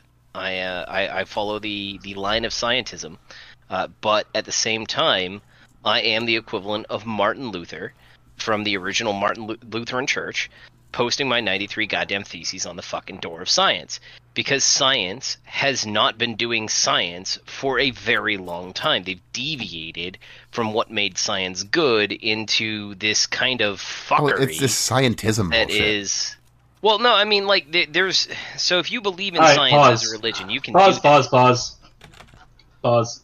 yeah. why why would we listen to you you were wrong Oh, oh no, no, no, no. oh yeah yeah So yeah, this yeah. is. Oh yeah, yeah, no, no, no, no. Here, so yeah, hold on. yeah, yeah. We're talking. We're talking about sequelae. We're not talking about. We're not talking about at infection. Oh, i mean we, we can talk about whatever you want you were still wrong No, I was right. no. So, um, no, we're both allowed to be right here, you dumbass. Ah, some people are more right than others Fair. Oh, okay. You gotta, you gotta be the more equal pig on this one. Yeah oh yeah no absolutely i am right you know it's it's kind of like when you go into a lottery pool with your friends and if one of you actually had the lucky ticket they're just better right Yeah, That's except the guy what if it's not just the one fucking pool? You gloating braggart. All right, so I, uh, am okay so with being again, again, again, see, again, see, the again. way the way this works. I, I'm the being, I'm works, being a cunt. I am. right? I'm I've, I've tried cunt. to. Again, uh, I've tried to. I've tried to teach people over. we're talking about sequelae The answer here, is is not the answer is not not that we're going to be equally right Okay. or everybody has a valid opinion. Steve is right, right. Steve. Everyone Steve. else is wrong, and that's their Who was it who said? Who was it who said myocarditis is going to occur during infection anyway? I mean, I never doubted That was me. That was me. You Nobody just, said that wasn't. what- well, now, now that you gotta what's the, admit, what's the study about? What's the study about? Is it during is it during infection? Is it during the vaccination itself, or is it a sequelae? As it says right there, post acute cardiac sequelae of COVID nineteen infection. Mm. So this is about after you've gotten your COVID and you've recovered from it. I never doubted that you could get myocarditis as part Correct. of an infection. Right. If remember, this is one of those things we we talked about this before plenty of times where we have to agree on certain things. This is one of those things we agree on. I'm just saying here. Pericard. So this is the the interesting new information here is that pericarditis and myocarditis do not appear to be sequelae of a COVID nineteen infection. There's no at least no increase like. in incidence, but post recovery from vaccination, it appears that pericarditis and myocarditis there's some significance to indicate that they are sequelae, and that's not a good indicator. Well, because so, so once you recover from once you recover from a vaccination, you're not supposed to like feel the symptoms of it again unless you got ultimate, an infection. Well, so so what this says is that there is no actual uh, uh there is so the key thing is we did not observe an increased incidence of either pericarditis nor myocarditis in adult patients recovering from COVID-19 infection. There is not a particularly significant incidence with COVID-19 infection. However, there is with vaccine. After COVID-19 infection. After. I mean, okay. Talking about. All right. All right. So so I will I will give you that you during the during the the time that you're infected you you might have a slightly inflamed heart along with inflamed everything else because you have an infection. Right. However, you're the, releasing the interferon, which is what causes the it. key component is that after vaccination and for a long period afterwards, you have debilitating levels of pericarditis and myocarditis, which you do not with actual COVID-19, which was my original point. Again, so so we have this uh, we have these hazard ratios. All right, so uh, hmm. nine post COVID nineteen patients developed so post COVID after they recovered. I just have uh, had a, developed myocarditis. Eleven patients diagnosed pericarditis in the control cohort. Twenty seven fifty two. Uh, hazard ratio, the CI includes one, so that means no difference from from uh, the control cohort. Um, male, so uh, let's see, blah blah blah, age, uh, blah blah, male sex uh, had a hazard ratio that was enhanced, so they were associated with myocarditis. Male sex, and uh, also associated with uh, peripheral vascular disease and myocarditis. Or sorry, pericarditis. Uh, infection was not associated with either myocarditis or pericarditis in sequelae. Um, so their CIs uh, wrap around one. So no no observable difference. Now it also should be noted here that the hazard ratio of CI is uh, so hazard ratio of 1.08, CI is 0.45 to 2.56. That's massive. Mm-hmm.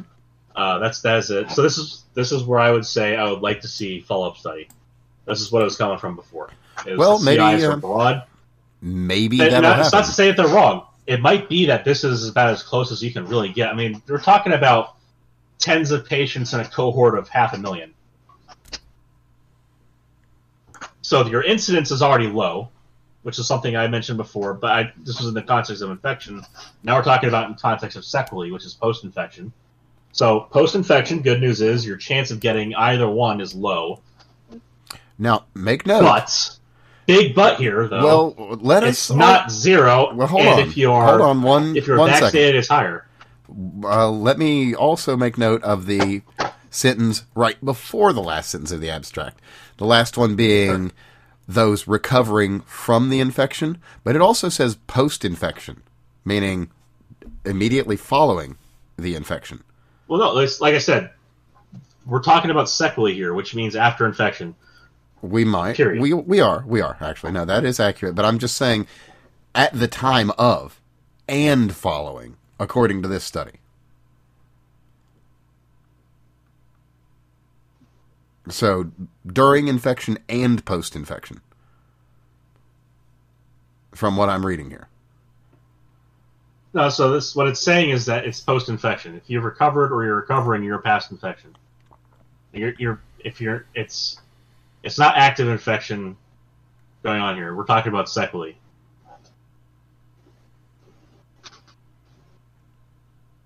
Well, so the control cohort yeah, have had at least one negative on PCR. This is only one one study, even if it is from quite a few. No, that's like I said. Like so, here's the thing: is the control cohort is 591,000 people. Your your retrospective cohort uh, so the the infected population, so to speak, is 197,000 people. So there's already that asymmetry, which is annoying. But again, in the context of these hundreds of thousands of people, we're talking about tens of cases. So the one of the important things to point out here is that your your the incidence, with or without vaccination, with or without infection, is already low. That's good. This is that's something that is a but is positive thing. most notably quite a bit higher than it ought to be. But again, here, let's just again pointing out here, we're talking about the difference between uh, uh, what twenty seven out of uh, six hundred thousand people, or 30, 30 out of six hundred thousand ish, uh, and roughly the same kind of proportion uh, out of the other cohort. Like we're not talking big numbers which is again, this is a good thing. So, But- so for instance, um, uh, if you drink a cup of coffee, numbers, is your increase in though. We we are like- like- though. Those numbers we were lied to. Evan? Ev- Evan, Yeah, I'm not wrong. the what I'm getting to here is that you also have to consider, for instance, what is the increased cancer risk of a cup of coffee? There's a percentage difference, and then there's an absolute difference, right? Well, actually, I'm told that drinking coffee lowers cancer risk, but okay. Well, yeah. So that's this is what I'm getting to here. Okay. Let's see. Let me just scroll down the study a bit and find the table. All right. All right. So you have your control. You have your you have your COVID nineteen. The uh, average year for uh, the average age for each cohort was identical. Um, male and female disposition identical. BMI uh, was higher in the control, or not higher. No, was uh, lower than control rather. Um, so twenty six point one versus twenty seven point one. Um, and then they have the uh, uh, the the uh, up of the demographics there. They have smoking, so never current past, obesity, diabetes, hyperlipidemia, et cetera, et cetera, et cetera. So they have a, a list of different uh, comorbidities involved. All right, so myocarditis, pericarditis, uh, no COVID versus COVID, days in hospital, uh, p values, and and uh, okay. So myocarditis. I re- Again, this is out of uh, 590,976, so 500, so about 600,000 people. In the control cohort, they had 27. Um, in the COVID 19 cohort of 196,992, so about 200,000, about a third of the population size of the uh, control, they had nine. So 27 divided by 9 is 3. 600,000 divided by 200,000 is 3. Just to be clear there. So on, on um, no COVID versus COVID basis there, they have a roughly a, uh, equal representation in the co- in the uh, different uh, cohorts. Yeah. Now for pericarditis, it's 52 and 11. So no COVID is markedly higher. So for, if it was the same proportion, it would be 33, not 52. So that's substantially larger. And also, So you know, if pericarditis. we So this the, is uh, so we talked about follow up study here. Pericarditis looks like there's something interesting going on. What the hell is so? And and again, something that's missing here, which I think it is is missing from the study. I want to see this difference. A person who got vaccinated and then got COVID anyway. Uh, that would be interesting. Well, more needs to be done on this, but it's quite so revealing, because and it clearly- does back up the fact that we were lied to. Well, it just Well, it's this goes this goes I to wouldn't- Steve's point where we wouldn't didn't have enough information. I wouldn't go think with that's you a were lied reasonable thing to, to say. right? So, so when No, Steve sits but, there and know. does the dance of Steve was right, Steve was right, yada yada yada, I, I never, I never turned around and claimed that they were lying or anything else Or like that that. they I said right. they're full of shit, right? There's a very big difference between being full of shit and lying. Lying expresses knowing the truth and then sitting there and conveying something that is different from what you know to be the truth. Being full of shit means Right. that you're pulling something out of your fucking ass, Oh, and no. you uh, don't have the goddamn basis. No, to be turn fair, I'm the only one claim. here who is saying that they're lying. Right. Just- I, I, just to I, I will. I will never like the, the, when it comes to the vaccines. I don't think they lied. I think that they didn't do their job. Right. There's. I, I think that. So. So again, I, I've gone through and I've presented Well, I think The a thing that you could probably convey here Timeline. is that the timeline that is very critical. There is that they do not have enough time between when they started the project and when they finished the project to have done a true and complete evaluation of the thing that they're claiming to do. Just because the timeline is fucked up. Oh, fuck no. So Well, here's the thing: is I think that like I think that like with the way that you presented what your your arguments, I think that it is a fair thing to say from your perspective that the FDA should never have approved it in the first place. They place. should never have. No. There we go. Okay, so because they didn't have enough time to get enough data enough to make it big enough. Okay, so th- I think this Never that, mind that's a bivalent booster Uh, based on eight rats. again. that's- I that's think a that based thing. on This- your this goes- argumentation, I think that's a fair way to compartmentalize that. Is that they This this should not have approved the, it. This goes back to when you start talking about the eight rats. This goes back to my whole uh, stamp in the 93 theses on the door. At the end of the day, science has chosen to deviate and we see this like this isn't one thing. My my gripe isn't one case where it just happens to be this one time the FDA fucked up. No this is an overall trend in all of the sciences to grasp at very rapid deployment in order to get credit for something without actually putting in the work right? Now, I want I- to I point think- something out here. I think previous examples that I've used, previous examples that I've used, the reason that we know how pipes work when we put them together is because one dude built a setup in his basement and studied it for 40 fucking years. Right? That's how we know losses in pipes. That's how we know losses of materials in pipes. It was one guy for 40 years. Now, granted, this and it's also one of the best examples of citizen science that exist is is pipe fluid flows in pipes when So- we have people coming in and saying that they understand the entire the entirety of how the the planet operates on a temperature scale, the magnitude of the things that they are trying to solve is grossly out of sync with the amount of time that they've spent trying to solve it. Oh yeah. When we start talking about something like a vaccine technology, right, that we've never seen before, right, on a virus that we've never seen before, when you come out in six months and say, hey, yeah, we did a really good job and we're pretty sure this is going to work, bull fucking shit. Bullshit. Steve. You have no way that you can actually make that claim. Steve, I love you, and I'm I'm really trying not to run away from this because I do want to listen to this more and I want to engage you with this more. No, It's it's, literally it's 1 late, a.m.. dude. It's late. You want to to you want to sing some kumbaya and hold hands by the fire too? No, I think we can hold off the butt fucking for the next episode. Eh, there'll It's probably be be something noisy. coming up about it. I'm going to make you squeal like a pig. Dear. I'll I'll bring the fucking banjo. All right. You're, you're going to bring the banjo? That's good. You better Yeah, be you can bring strumming the it. miss. You can better- bring the missing teeth. You better be. Oh no no no! There's no gumming. Oh damn. Well, anyway, we'll uh, we'll wish a fine night to our uh, to our brother Craig. Uh, you can find him at CraigBob99, uh, provided he is uh, you know unsullied uh, most places.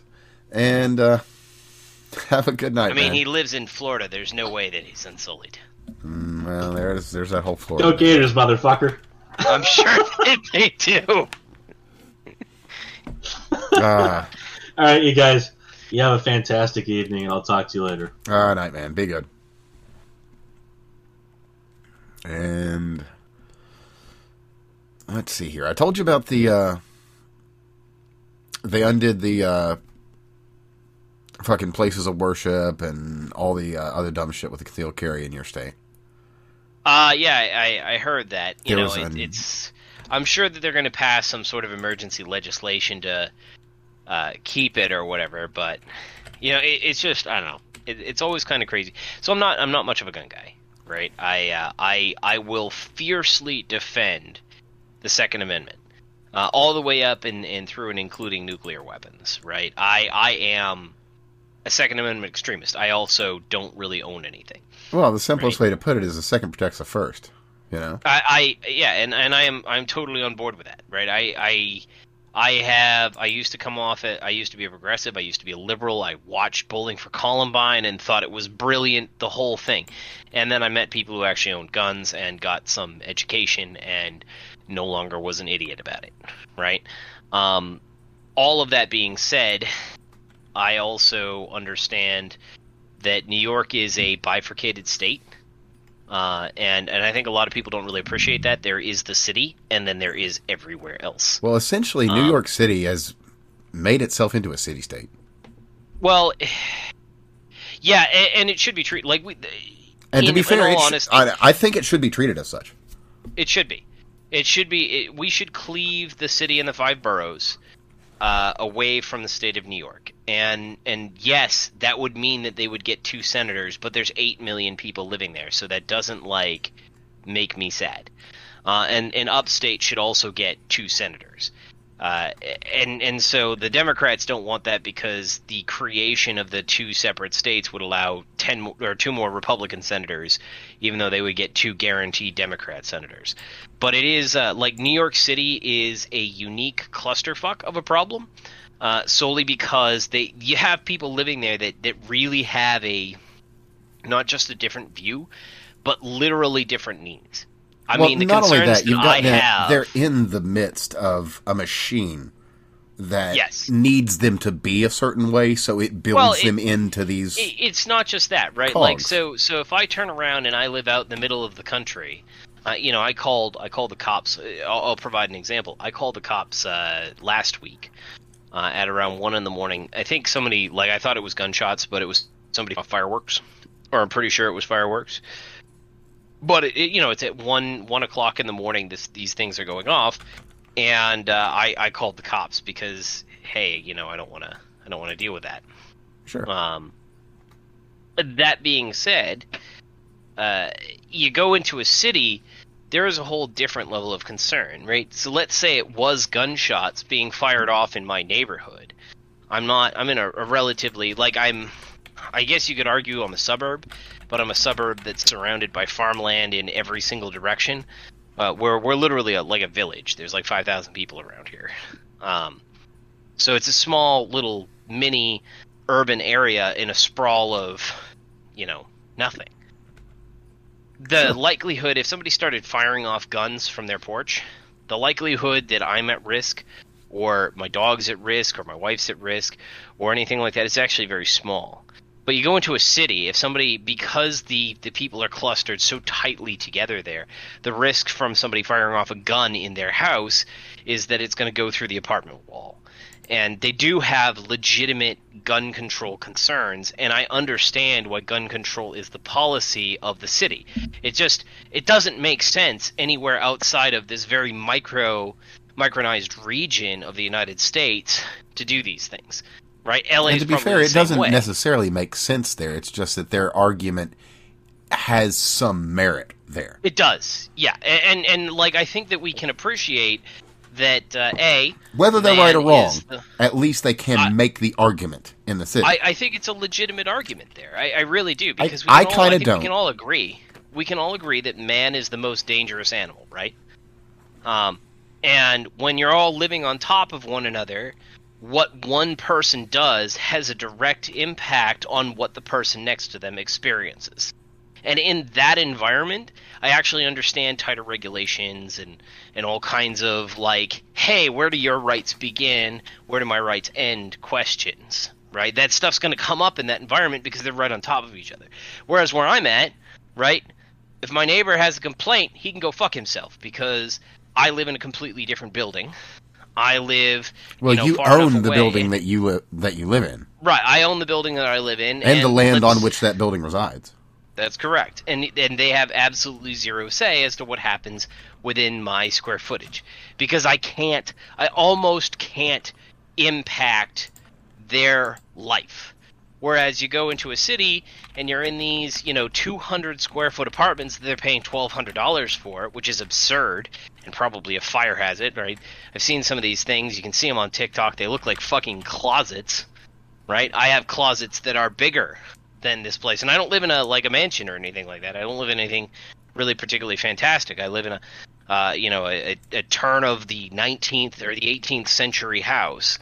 Um, you know, storage space is terribly laid out where I'm at, but I still have closets that are bigger than some of what some of the apartments that these people live in. Well, technically, it's a bit of an exaggeration, but still close, close enough. Well, it's not Like, if the- you consider that some people actually sublet is- some of these very small Yeah. places.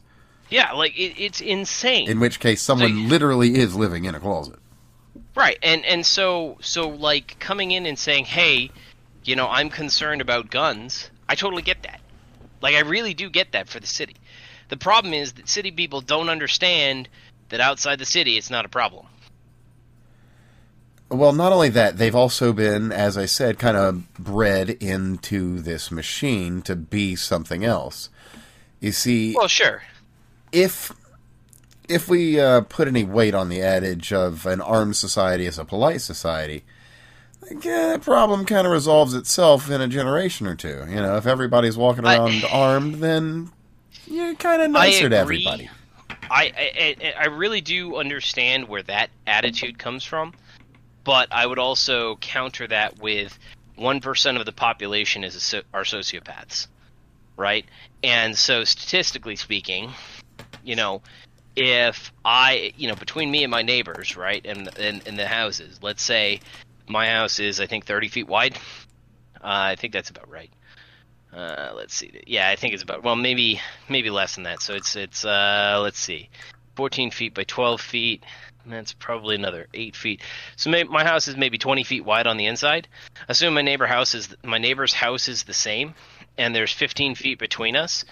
Uh, there's 50 feet holding, uh, four, 50 feet linearly holding uh, eight people, right? 50 Sure. feet linear. So so four people for 25 feet, or uh, one person every. Uh, let's see, one person every six feet, seven feet. So the probability at any point that I will interact with a sociopath, right? I'm going to have to go through approximately 600 feet. The nearest sociopath I can assume within reason is some 600 feet away from me in either direction, right? Or somewhere about 600 feet, which would put them at the end of my street and into the village and far enough away that I don't care. You know, we're talking about uh, half, quarter, uh, eighth of a mile All right? So so it's a sizable difference. And on top of that, I also have walls and doors and all the other stuff. You go into New York City and you're dealing with one of these 200 square foot apartments, which is maybe 10 feet across, and they're fitting two people in that, right? Now, Um, how about this? Let me throw you. Let me throw you something. Let me throw you something. Using this New York apartment, shittiest as you can get. You know, paper thin walls. You know, you know what I'm talking about. Garbage apartment. Yeah. Horrible Yeah, yeah, fucking yeah. place. Slumlord. So there are even kind of like you can you can see the fucking plaster in between some of them some places. Are uh, now you're not you're not much of a gunny, so that's cool. So I'm going to drop something on you. You're familiar with frangible rounds? Not a fucking clue. Okay, perfect. Okay. When you guys talk guns, I have no idea what the hell you're saying. well, this is a perfect example to lay it on you and anyone who might be unfamiliar. gaga and monkey And- speak, as far as I can tell. well, this is the kind of thing that you might. Uh, now, I don't support it as a, say, citywide regulation, but I see it as something that basically every building owner would require of a tenant.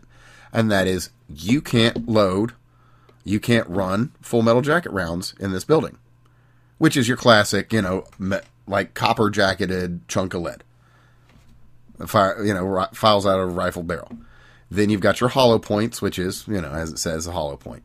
Frangible is a new type of round. It's basically a powdered metal that's held together by an epoxy or a resin of some variety. Essentially, it explodes on impact into a uh, into a dust of lead or steel or what have you.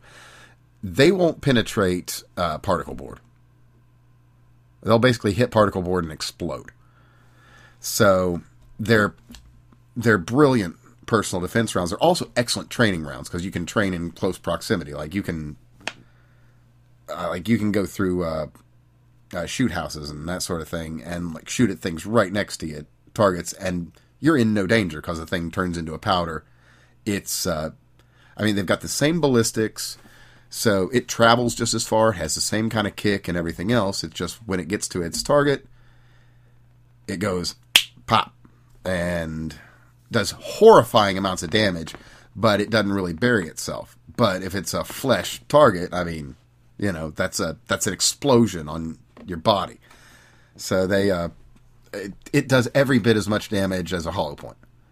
So there, that would probably be the solution that uh, you know your homeowners association or I don't know, I don't know what the fuck it would be called for like the people that run all the uh, rentals or whatever. But you know that would probably be something they would have to say. Like, listen, you live here, and you do some of this shit, or we find that you've got this, you're out. And they have that right. I mean, it's private property. That's fair. But because you've got to consider that uh, at the end of the day, that shall not be infringed is shall not be infringed. So there's got to be some kind of happy medium, and technology has provided us with that.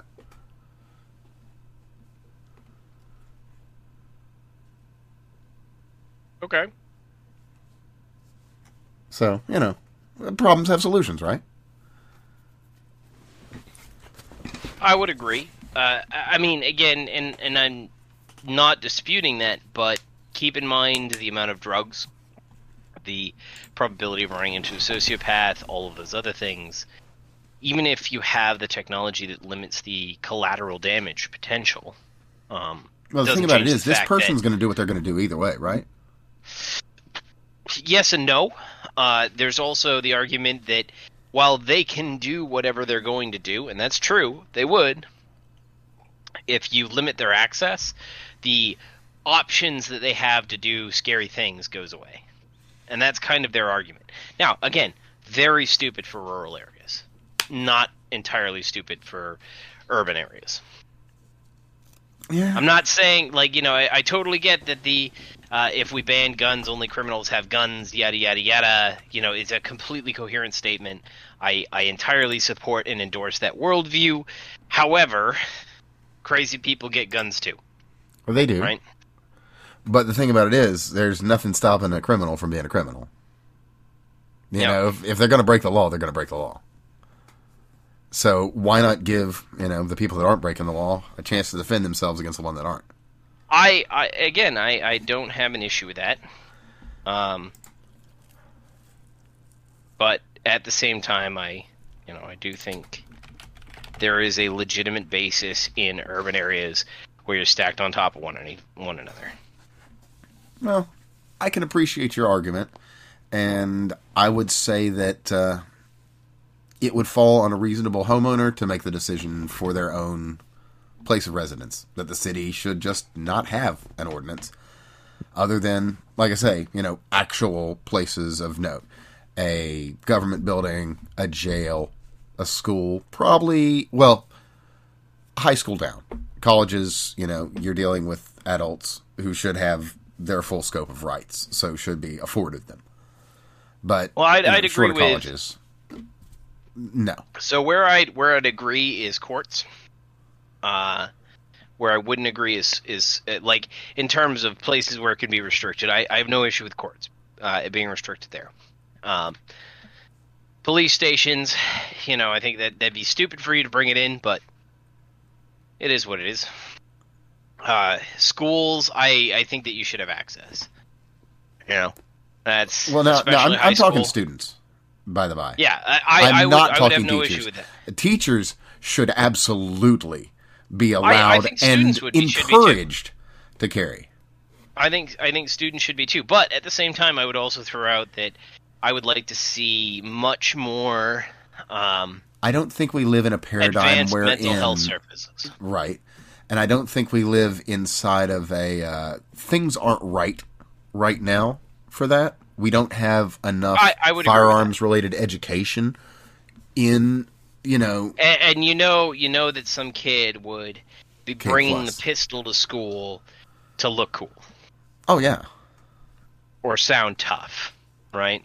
and you run into some issues. Well, that's that's why these rights aren't technically afforded until an individual is 18 Yep. because they are assumed to have at least had enough experience and emotional understanding to make use of them responsibly enough not to get themselves or others killed. It's like you can yell fire in a crowded theater, but if there's not a fire and everybody runs, you fucked up pretty bad. And you should expect to pay for it. That. True that. Oh, but the other part is um, I was wanting to get back onto this specific thing because there is one other thing that they've enacted with. Uh, first, they expanded all the different places that would be new gun free zones in your state as a, a response to Bruen. But in addition, they came up with a brand new de facto rule, which, uh, of course, before it was you had to have the uh, just cause. Now they've made it you have to be of sound character. Now, portions of this have been struck out. The uh, I haven't. Sh- I shouldn't say they've been struck out. They've been enjoined. The uh, the parts where they can look up your the extra stuff that they added, basically on top of what was uh, there before, like the uh, the social media thing where they uh, you'd have to give them your social media for three years back before they'd let you apply for a CCW. That's stricken. Um, like having to provide references to your mental health. Basically, everything new that they added was all it's all enjoined at this time until it goes up to trial. At which case, it'll lose. Because Yeah, yeah, I, I, I expect so. which is why it was enjoined. Yeah. But uh, you know, there's our kind of bit of good news to close things out. Unless um, anything else you were wanting to cover. No, I'm assuming you guys covered the uh, election uh, performance one way or the other while I was gone. Indeed, indeed, it's uh, yeah, it's What was of uh, Craig's take? Just curious. uh, a bit of a red trickle Uh, I mean, that's I think that's that's And- what was obvious. and a blue wall that crumbled. I don't know if I would go with a blue wall that crumbled. Well, You know, he said I- a blue wall, and we didn't really get past that. So I would kind of say it it crumbled, but uh, their their hmm, their apparatus, yes, that's the word I'm looking for. Exactly the word. Their apparatus remains and is still quite effective in the places wherein it is deeply entrenched. I uh, I looked at that as a loss for Trump and Trump's candidates. That's That a lot of that though is media narrative because he's uh, he's backed something like 147 candidates, and of those, only nine have lost. So a lot of this is media framing, where they're putting this out as And- a Trump and that- thing, that could be. and that's something else we um, covered actually, where the media is trying to set up this big civil war between Trump and DeSantis, and the real I- I civil believe war that. is you know it's it's McConnell, uh, Mitch McCarthy. You know, Lindsey Graham. These guys are the ones that are holding back the Republican Party.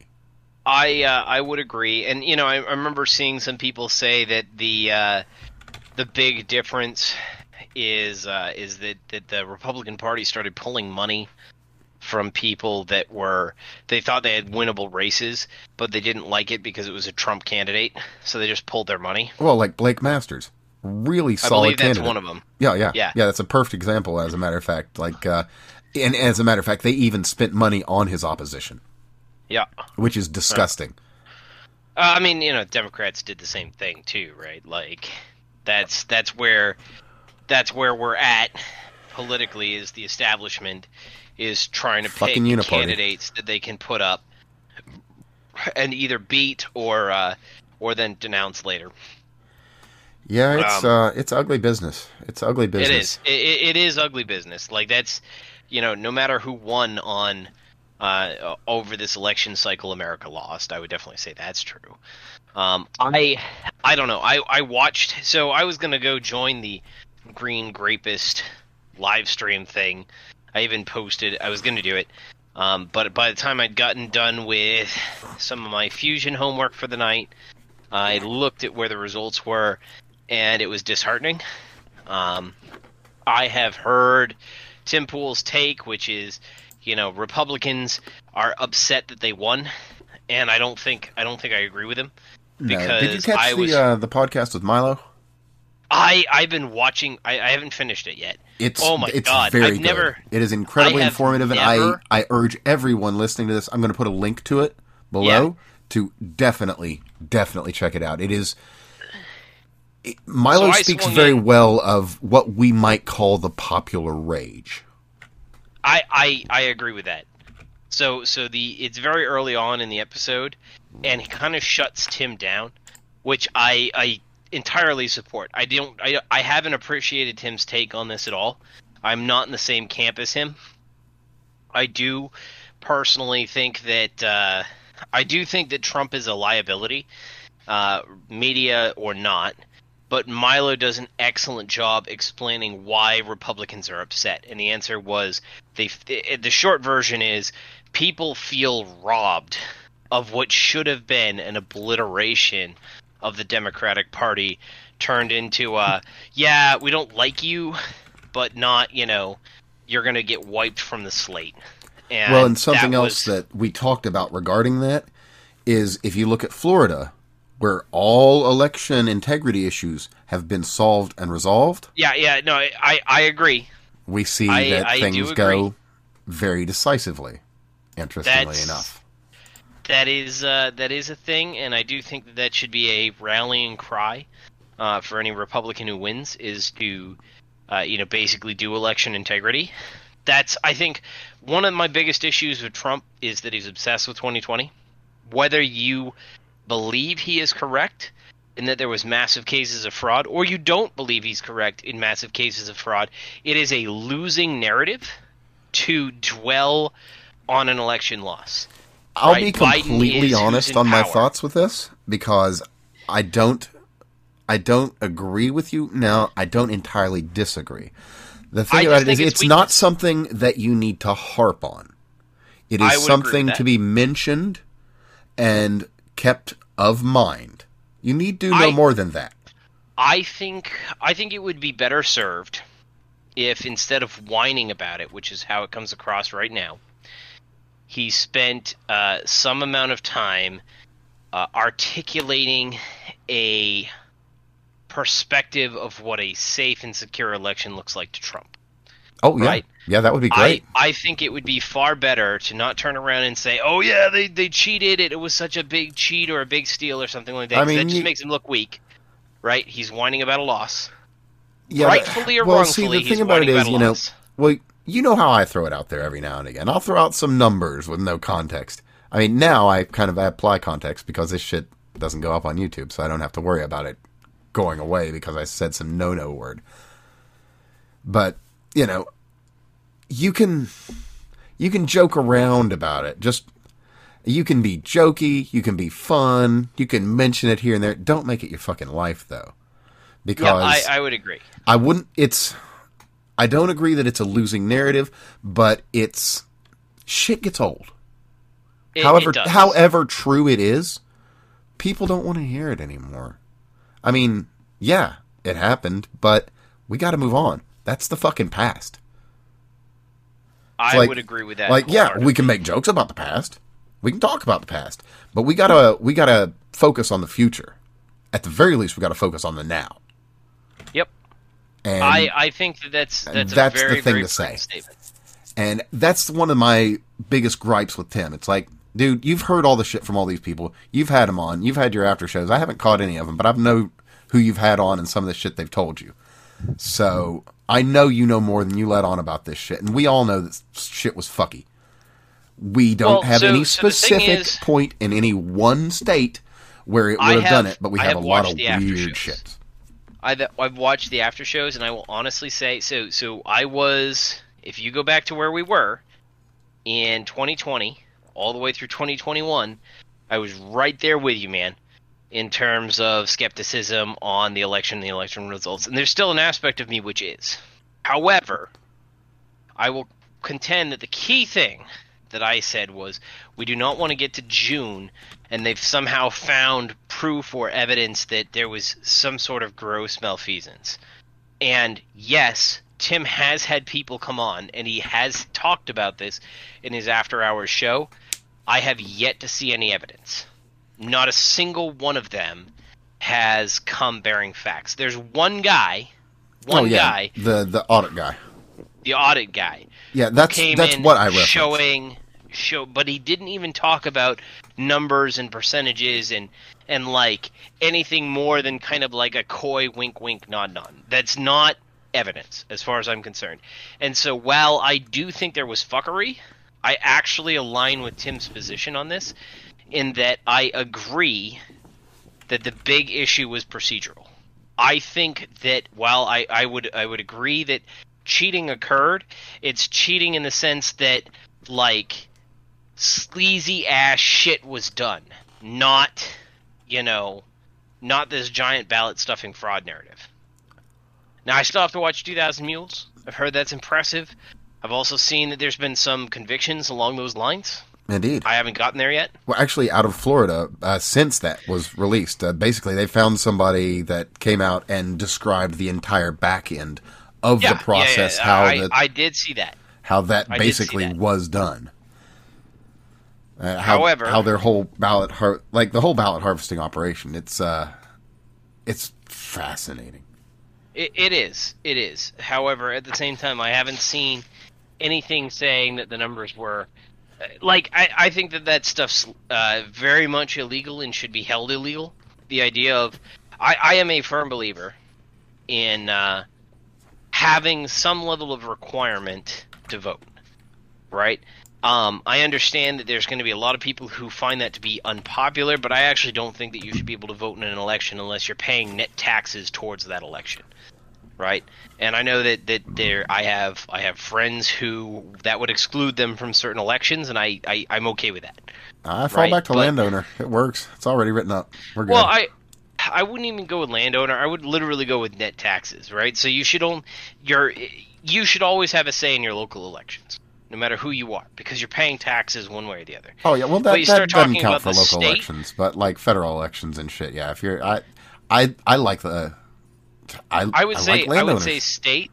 If you uh, if you aren't paying net taxes to the state, then you shouldn't have a say, right? If you're not paying net taxes federally, then you shouldn't have a say, right? Because that's how we get to this point where uh, politicians can come in and uh, propose di- redistributing the treasury uh, to people in order in order to get their vote, and all of that stuff is is a problem, and the ballot harvesting is a problem, and all of that is an issue that does need to be solved.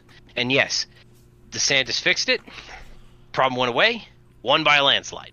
We Fair should enough. totally sit there and observe that and walk away from that as a, as a lesson. But I still think, I still think that unlike where Tim Pool may be, I I still think that Trump appears to be a drag on the party. And I will honestly say that in the last couple of weeks, so I didn't start liking Trump. I didn't vote for him in 2016. I did vote for him in 2020. Uh, I didn't start liking Trump. Uh, I see him as a whiny little crybaby right now, and he's got to work on that image. And complaining about the 2020 election is not the way to do it. I won't disagree with you. Well, I mean, you heard my take on it. You know, it's Yeah, not yeah. it's not the thing to harp on. There's more important shit that needs It's to be not. hammered out right now. If he turned around and he started going after ballot harvesting, that's I think a very fair thing to do. Right? Well, Let's turn around is, and too, have he Democrats can- try to defend can hit that ballot today. harvesting. He can hit that absolutely today. Like, He- did he you could. hear this He thing could. of out of Florida when they described the whole way this 2,000 mules work? Yeah, we got to stop this happening so that you know, so that good people like Blake Masters get in and you know, and you have uh, whatever. you have that incident of that woman on the View who basically engaged Oh yeah, we got it. harvesting. Yeah, we talked about that, and it might Right? actually it might what she fraud. was starting to say It before sounds- she it's- it's corrected border- herself it is borderline was fraud. that she was not Voted merely ballot harvesting, but yes, uh, Yeah. So so so stuff like that, like that is a very good case to bring forward in terms of solid election reforms. Voter ID is also something that is really the Democrats try really hard to claim it's racist, but then you have uh, you basically come out and the counterpoint is so you're saying black people don't know how to get an ID, like. You're, are you saying black people are too stupid to find the DMV? Like, what exactly is your claim here? So so voter ID is another one that's that's pretty solid. Granted, I don't have voter ID in my state, and I don't I'm not too worried about my elections where I'm at, but I'm in a much more rural area. The effort to try to figure out who isn't going to vote, and then, you know, My thoughts on that are signature verification and ID. that's what I, I got. Signature verification. We don't have ID. I don't You know, feel if you got the two of those, I think that's adequate. I I don't have any um I don't have any concerns about ID where I vote, but the uh, the pl- my polling location, I think uh, I typically get there pretty late in the evening, around somewhere around seven or eight o'clock, and typically there's only about 300 ballots cast anyways. so I'm not, I'm honestly not all that worried about uh, voter fraud in my location. No, that's fair. That's fair. I mean, if you live in a place where it's not an issue, that Yeah, I, I you know that would be different if I was in New York City, right? Um, certainly. and and again, there there was definitely as much as I am not in the hey fraud is the reason Trump lost camp. I'm also not in the hey this was honest and straightforward. There Now, did I'm appear not to be a going lot to of deny fuckery in the 2020 at election. all the procedural fuckery. I I Yep. won't say that that did not have a hand in it. I will say that that was. I don't know how large a hand it had in it, but I will say that I that most willing certainly. to bet you that that is the majority of the votes that Biden got. I am.